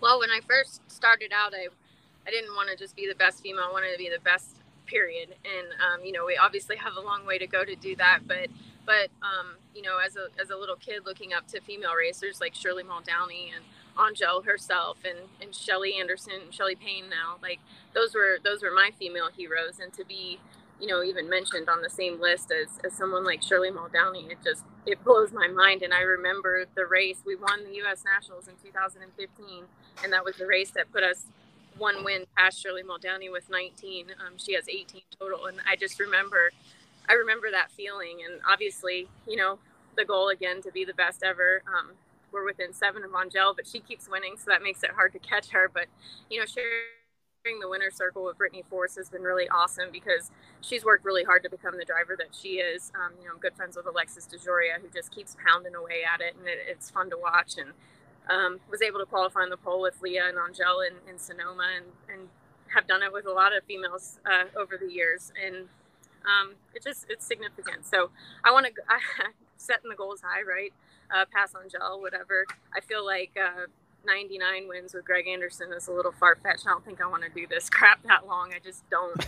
Um, but you know, we'll do the we'll do the best we can all the time, and, and we're obviously uh, competing for our fifth world championship this year. That puts us on a list with, I think Bob Glidden, Jeg Coughlin, um, Greg Anderson. It just the names that that I'm mentioned next to. It, it blows my mind because as the Mount kid, Rushmore. That's the Mount Rushmore of pro. It really is. It really. I mean that you're you're in that uh, tier now with with your accomplishments over the last few years. Well, I'm going to do the same thing uh, to you that I talked about with Don, and I, I, I Don Schumacher earlier in the show. We, we checked in with him, and it's just. I, I, there's a lot of young folk out here that that are aspiring to make it right and can you do you have any like insight i mean uh, that you could provide just as far as what i know this journey would be very difficult to encapsulate in a few minute interview here uh, on our show but when you think back about I mean, go back to being in a junior dragster or super comp racing or trying to get a pro stock ride. Is there a, a handful of things or one thing that you point to as being a significant contributor to your status here today, Erica? Oh man, there have been so many people that have helped me along the way that I couldn't have gotten this far without. Um, obviously, starting with my my dad and my mom and my sister, and my sister's the ultimate hype girl ever, and and I couldn't do a lot of this stuff without her. It's nice to have, you know, another chick on the road among 40 plus men, and um, that are act like your older brothers that you never wanted, but they're they're awesome. Um, but you know, going back to the beginning, um, I went and got my alcohol funny car license because I was working with a nitro funny car team, and that was before you know uh, Ashley and Melanie had driven in nitro funny car, and that was the route I was going. And I won Houston in Super Gas, uh, a national event. And in my interview, instead of talking about funny car, which is what I was full on working on, um, they asked, "What do you? What's next for you?" And I said, "I don't know why it came off my tongue, but I said I love pro stock. I love that it's a driver's class. I love you have to leave with a clutch, you have to shift, and you know, Bob Fry um, went to work for not for me, but he just mentioned me to Stevie Johns, who was kind of wanting to get out from behind the seat and, and just continue engine building at Victor Cagnazzi's. And Bob set up an interview with me, and you know, I had never driven anything like that, let alone let the clutch out in a pro stock car. And, and they gave me a chance. Like they flew me to Charlotte, and a few weeks later, I had a job, never having driven a pro stock car ever. So that was the start of, of, of everything. But along the way, you know, working with Cagnazzi and then going to drive for Jim Cunningham, knowing that you weren't going to qualify, but just going to keep your name and face out there and and to get the seat time and you know not qualifying and losing first round a lot when I was with that team. Um, I spent a lot of time on the guard wall on the starting line, watching the routines of these drivers and, and what they did and what they liked and what they didn't like. And as a young kid, I just became like a student of the game, much like TJ Coughlin is right now. And um, and I think a lot of that worked. A lot of that helped. Um, and you don't you don't just get to well a lot of people do now. You back then you didn't just get to step into state of the art equipment with the baddest team in the world with horsepower that's capable of running up front. You, you didn't have opportunities like that. You had to find the money. You had to get the seat time. You had to make yourself better. So i feel like that's a, a huge difference in back then. And i'm not that old i don't think yet. But from back then to the way it is now and and I, I listen to a lot of interviews and, and watch a lot of people and it just like it blows my mind not how unappreciative they are but how just expectant they are to go out there and, and do well. Um, it, it's tough and well it's funny i'm glad you said that e because one of the things that i run into is I, I feel in this i think maybe extends across all of our sport right now. From technology uh, to just the the availability of big power um, reliable power i think we've all kind of become desensitized to this a little bit because uh, you know and i, I want to back up real quick. The reason you're not old. It's that you started so young right? I mean, most yeah, people. The three start, of us are all the same age. So yeah, we're all so be easy yeah, with the old comments, you know. but it's uh, but it's true. You started so young, but I I get what you're saying because I look at people that come into the sport and I can't really go any further than my dad. Like you can ask Richard Freeman about this. Like my dad basically sacrificed everything, like everything, to try to chase the pro stock dream and never did get it done right? I mean, n- never did get it done. And, th- and that list is long of the people that have tried. I mean, think about Max Naylor, right? I don't know why he came to mind, Yeah. but I mean, Jaeger. this dude had fucking Jägermeister as this, a this would have been JT's cashed in his racer of all UPS retirement, right? To like to go pro stock racing and was out here for 2 years before it was up in smoke. And that he's one of dozens of people. So I I I- I completely appreciate what you're saying because I look at some of the young folks that come into the sport right now and I'm not bagging on them. I mean, good for them for jumping at the opportunity, but it's way different now. And you know what? You don't have to look around any probably further than that car you're riding in for the people that are re- responsible for creating that environment where you can go buy a program, you can go lease an engine, and it's it's reasonable, right? Is it cheap? No. Is it affordable? No. But it's reasonable, right? And so I but I understand your frustration, you know, because you you came up during a time where the most successful teams had engine shops and CNC machines and you know the rest of us were, you know, buying leftovers, right? Yeah. So like back when I first started, I remember trying to gather up the money to go do this and and just to put into perspective how affordable it is now, wrong word to use, but it but it really is. If you're if you have the budget to go do something and you can compete professionally at the highest level and and have a chance to go out there and win, um, it is pretty cheap. But when I first started, like the the most inexpensive uh, engine leasing program at the time that I was trying to find money was Larry Morgan's, and it cost eight hundred thousand dollars a year just to lease an engine. That's before you buy a car, a hauler, pay for your guys' salaries, um, put the put the trucks and trailers on the road, all your expenses. Like so, back when I first started, it cost two point four million dollars a year. That's a hundred thousand dollars a weekend when we were running twenty four events. It's just it's mind boggling. But you can go get your pro stock license, bring your helmet and fire suit, and come jump in my car, TJ Coughlin car, Bo Butner's car for less than a million bucks. And that's something that Richard Freeman and Greg Anderson and Jason Line at KB Racing really worked hard to do to get the car count up in our class. And I feel like they saved pro stock, right? They uh, they at least made it go in the right direction. So it, it definitely is affordable and it's way different than it used to be 15, 18, 20 years ago. Well, it's interesting because I think that there's a lot of there's a lot that can be taken from that and applied to many other parts of our sport. Sometimes you got to take a step back to take a step forward. I mean, I've had people ask me like, "Hey, what would you do with this deal? What would you do with that deal?" And I'd be like, "If it was a tape player, I'd hit rewind." Right? Because this deal has escalated to a point of uh, instability and it- it's never going to be able to sustain that. We've got to pull it back. And it's tough sometimes and sacrifices have to be made. But, uh, no, it's it's an incredible thing. I, I know we've you're out in I believe Lake Tahoe in the midst of the the Western Swing, so we won't we won't take up too much of your afternoon. But I we had your sister Courtney on here a few weeks ago, and I said this to her, and I, I may be uh, just making this up, but it does feel you know tabling everything we've talked about prior. You know the other people in the class, it does feel like you're racing with a little bit of a chip on your shoulder.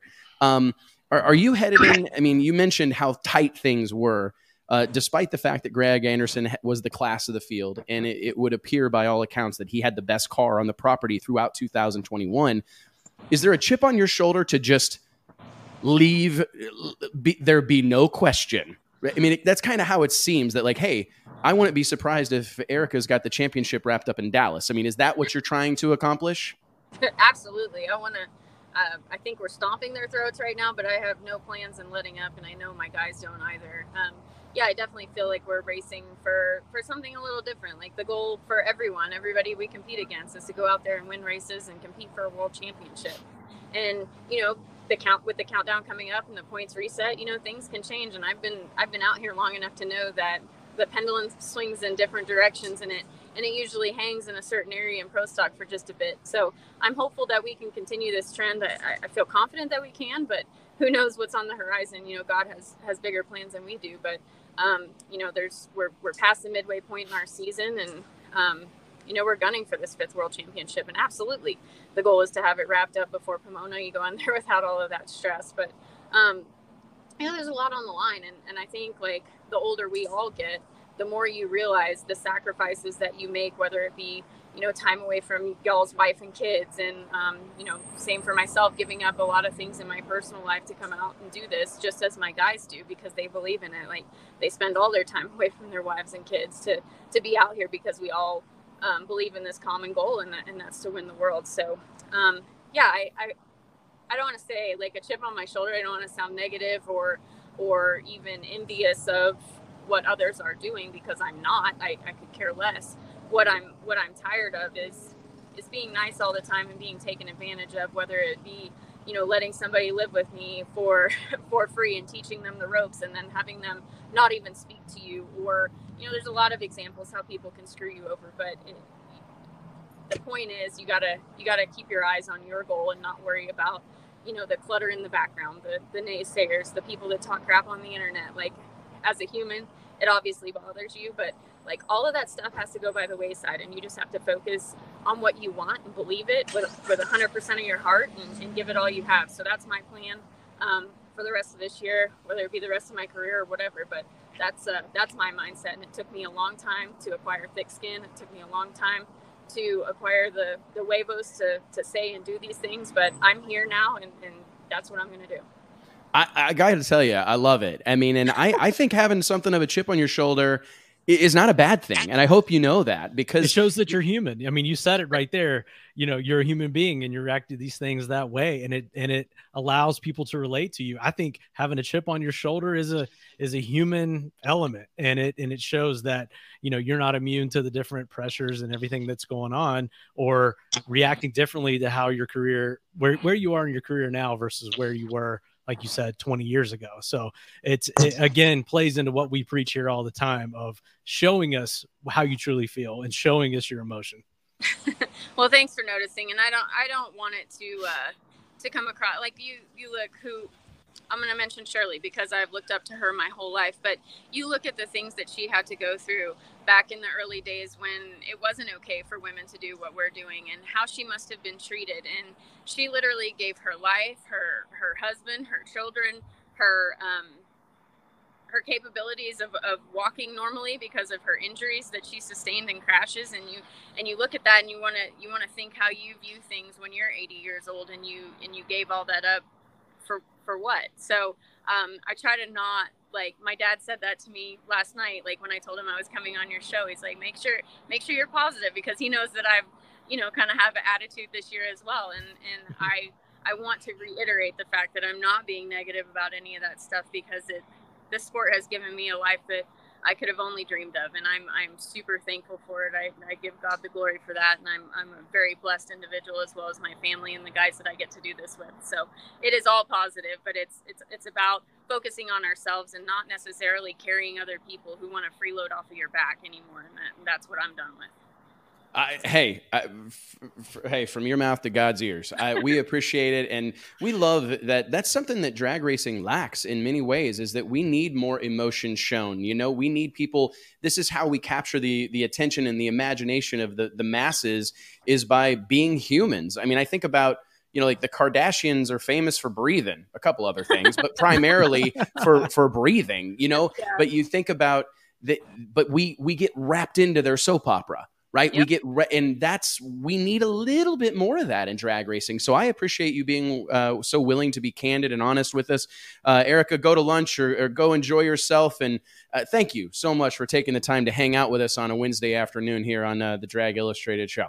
Well, I appreciate you guys having me on. And again, like I always say, thank you for your, your passion and your love of our sport. I love that it's always at the forefront of everything you guys do. And uh, Mike, you're the best. Wes, you're the best. I appreciate both of you guys. Thank you. Be Thanks, careful. You're the best. And I think I, I'm telling you, greatest female race car driver of all time, but I think perhaps the greatest of all time. Go, uh, go, go. I'll keep doing my best to to, to prove you right. I promise. Thank you, Erica. Be careful, all right, and good luck in Seattle. Uh, hopefully, you can round out this Western Swing with another win. Uh, it, man, this has been the most exciting Western Swing that I've gotten to watch. I think maybe in my entire career. So it's be careful, all right. There's Tell the Richard horn. to quit that honking. Richard. I know, right? My God, him and that beard and goatee. Jesus. Okay. Hey, thanks, Erica. Appreciate it. Cheers. See ya. Oh my goodness, guys! What a deal! What a show! Do we get to do Barn this and call it a job? Scott Scott Malpass said if he if you get one more hand to God, his wife's okay with him skipping church this week. Did I say it that much? Oh yeah, Oh, Shut I up, mean- dude. I- I'm on like six beer or something. Uh, I don't. I don't know how many times you said it, but that I was thought I just a- it that was an times. epic comment that we needed to highlight. Man, That I was think we're going to have a very exciting show next week because speaking of Scott and some of the the stuff that's going on behind the scenes, it's been a wild week in drag racing, right? I mean, there's all sorts of stuff going on, and it's wild that it's been exciting despite the fact that you know No Prep Kings has been on a, a nearly month long break. We're in between PDRA races. Um, you Which know, we the, got the radial PDRA series is on PDRA pause. Pro Stars this weekend. Yeah, man, are you excited about that? I'm I am, genuinely excited about We it. have to support these one-off shootout deals, and it's and I'm excited. I I I am as excited for this race as any PDRA race because I just I love the environment. Uh, they're they're doing a chip draw, right? I mean, Yep. it's it's it's something It's a different. shootout, baby. and yeah, it's a shootout. So that and uh, I think it's August 12th, right? That MPK returns to Tulsa. Um, I think that after the long layoff, those guys are going to be chomping at the bit, and we're going to see well, we're going to see the new Shocker car, Oh, the Larry question. Jeffers Shocker. What changes to combinations? What new rivalries have formed? We saw some. We we've seen some of that. significant Odom- drama over the weekend Odom. between uh, John Odom and Marty Robertson, Yep. which is going to be fun to kind of dive into uh, perhaps next week. I actually reached out to Marty uh, this morning, and he's at the uh, NHRA doubleheader. The to, the competition uh, comp eliminator is running in Topeka this weekend, so he's at that event. So we couldn't get him on the show today. I do think we'll get Marty on here next week so we can kind of dive into this deal a little bit. Uh, Marty is a longtime friend of Drag Illustrated, Fodi, F O D I. Um, DI. FODI. And uh, I'm excited to kind of get his take on this. For those that don't know, there's a lot of controversy on the internet right now about. I mean, there, there's some he said, he said, she said going on, and it, it's exciting, man. I know that everybody gets up in arms about this stuff, and I, I think it does get too far gone sometimes, right? It's over the top or it, it seems manufactured. But hey, man, a, a genuine beef, I'm all here. I'm here for it. Oh, I know, but he's like, he, this guy's like, uh, man, that, that announcer can't call you a street outlaw. Like, like you're not in the club yet. Like you don't have your cut yet, or something like that. It's just like, what Oh, we should get about? leather jackets Yeah, made know, for like, him or leather about, uh, vest made for You, him. you've been on the scene for what five minutes and and rode Justin Swanstrom's coattails to get there. You know, between a rivalry or something. It's like, Whoa, Yeah, I don't JT's firing don't care. shots. well, Oh, it's I mean, not. It's not. We're, we're like- gonna get cuts. It's not. It's not SOA. It's NPK. That's gonna be the. yeah, Yeah. Should- like, oh my does- goodness. it makes like zero sense. Like, hey Uh, man, that announcer can't be saying your name. Like, well, you're not an announcer. well, it just. you but know, it also like- goes to show how protective these guys are over that. And once they've, once they're racing in the Invitational, or once they're even racing in futures or wherever, they are putting that stamp on their deal, and it shows how hot that whole brand is, how how coveted being a part of that deal is. And I think that that's the interesting part. Do you it. think that there's other forms of drag racing that could potentially benefit from that approach? Because, like, at, at times I'm It's- reminded it- of it's, like it's exclusivity. That's that's what we're missing man. more than It- anything. you know and it's being a part of this uh, highly exclusive club like you said and turning people away uh, being willing to do that there's great power in that and i look at some of the other parts of our sport where i would argue the racing is every bit as good if not better right but being that it's come one come all it loses some of its luster and on the heels of the success of no prep kings and all that they've accomplished across four and a half seasons they're in the midway point of their fifth season or pretty close to the midway point of their fifth season I look around the sport of drag racing and I can't help but wonder what's the next club? What's the next invitational that's going to come up? Because that, I mean, that's where my money is. That's what I, if I'm PDRA, similar to what they're doing with the Pro Stars event this weekend, man, if you can start packaging this up as something that everybody wants, but not everybody can have, you can really change the power dynamic. And I can't help but tip my cap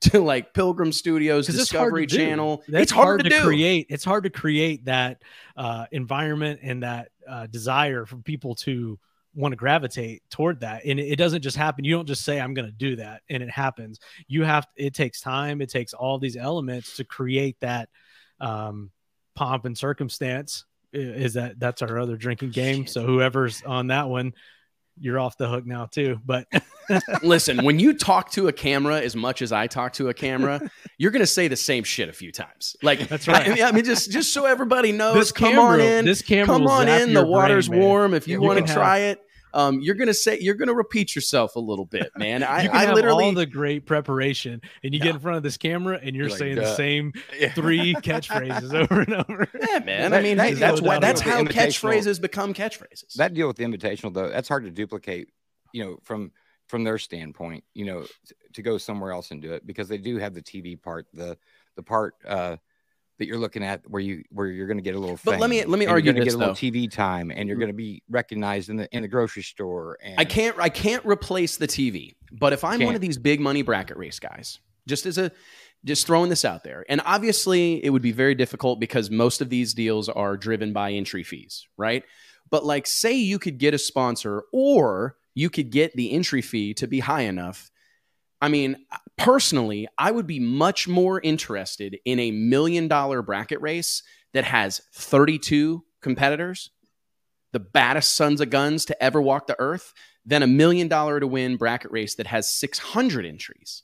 it'd be right, better like to watch right but, you know, and it's it's not even better. It's just Yeah. I'm interested. Like what they're wait, wait, wait, yeah, wait. yeah 32 guys are going to get together and bracket race for a million dollars. Are you serious? Or or a hundred grand or 50.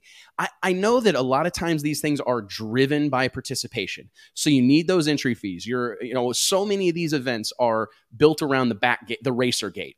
Right. They know they're not going to draw a ton of fans because so they they have to charge a lot to to offset the the, the purse.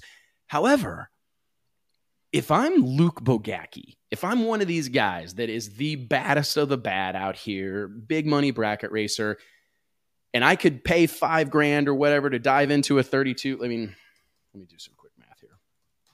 All right, 32 cars, five grand each. You got 160,000 bucks.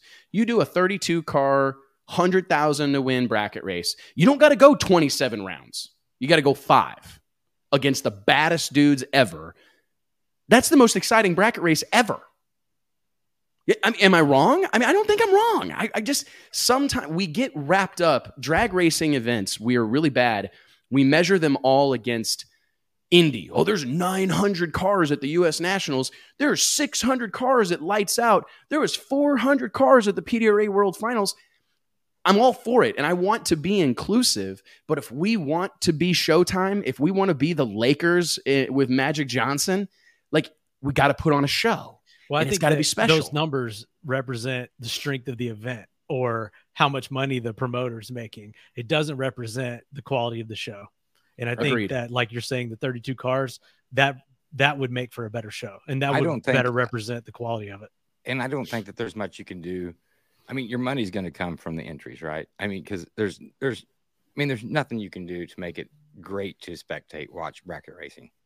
But if I mean- you but but think about it though. If you had if you told the stories of each one of these guys and all the races they've won and what they did and how they got here and you could get people invested in them. The racing, I mean, look at how let's be honest. Some of the racing that happens on these TV shows is about as hokey pokey as the day is long, right? I mean, don't get me wrong. There's plenty of really good racing, but there's also plenty of these things that are farm truck racing a bone stock Volkswagen Bug or whatever, right? I mean, it's the racing Not bone is stock, secondary. man. Well, not I'm yeah, joking. you know what I mean. Not bone stock, man. It's got a Flowmaster muffler, but it, you know what I'm saying. I just wonder sometimes if we could make this.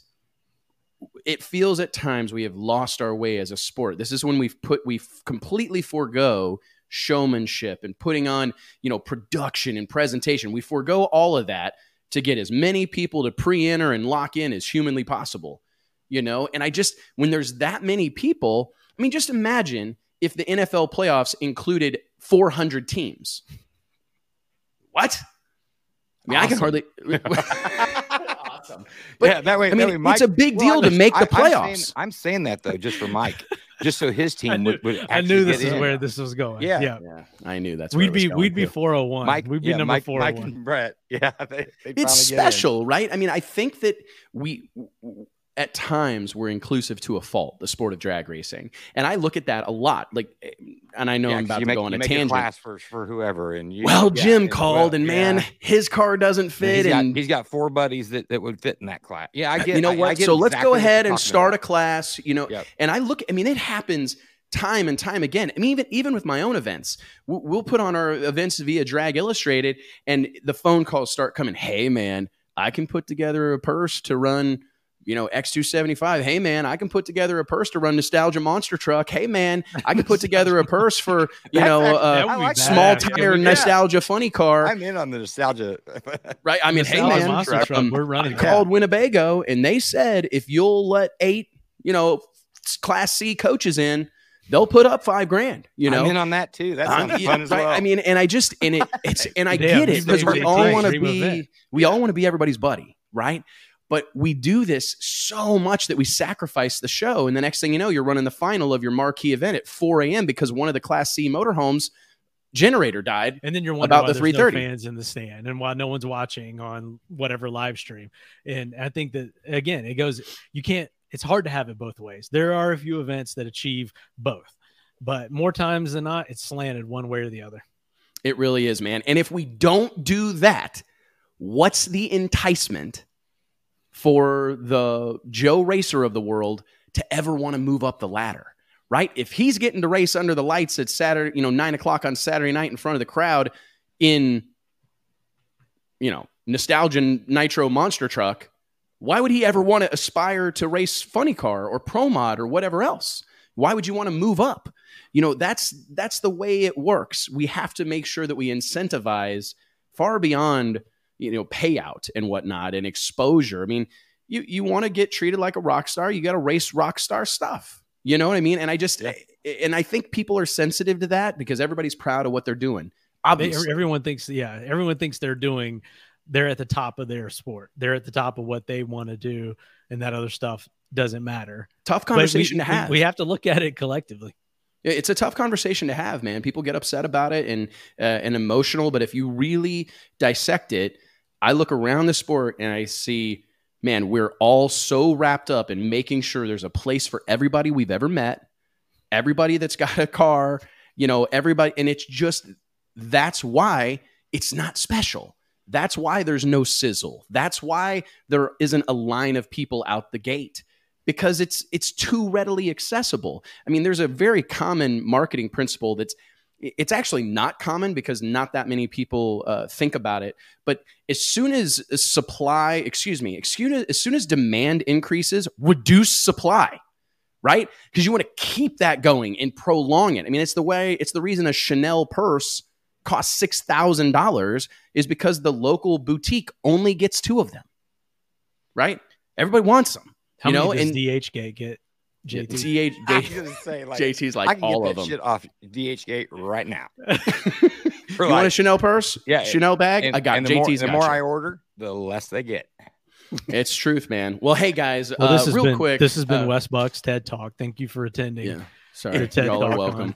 Uh, I want to run through here real quick and remind everybody that uh, my friends and racers out there on the World Wide Web that the Wes Buck Show is brought to you by way of the team at Elite HP, the world leader in used race cars, racing engines, parts, and tools. Located in Fort Worth, Texas, Elite HP is operated by real deal racers with over 100 years of combined racing experience who can steer you in the right direction for all your racing needs, whether it's a turnkey Pro Mod car or a set of Pro Jacks. Check out their inventory at elitehp.com. Mike, JT, huge shout out to uh, Art Kendrick, Don Schumacher, Erica Enders. Uh, sorry, Joey Gladstone, we weren't able to, to get you on the show. We'll shoot for uh, next week. Again, another thank you to our sponsors Stroud Safety, Elite HP, Sand Haulers of America, Holley Performance Parts, Redline Synthetic Oils, uh, FloRacing, and the list goes on. Guys, you got anything else? I That's it, think so, man. man. Happy hour. Holy crap, man. It is happy hour if I've ever heard one, dude. Um, thank you guys for your help. What a day, eh? Don Yeah. Schumacher was on our show today.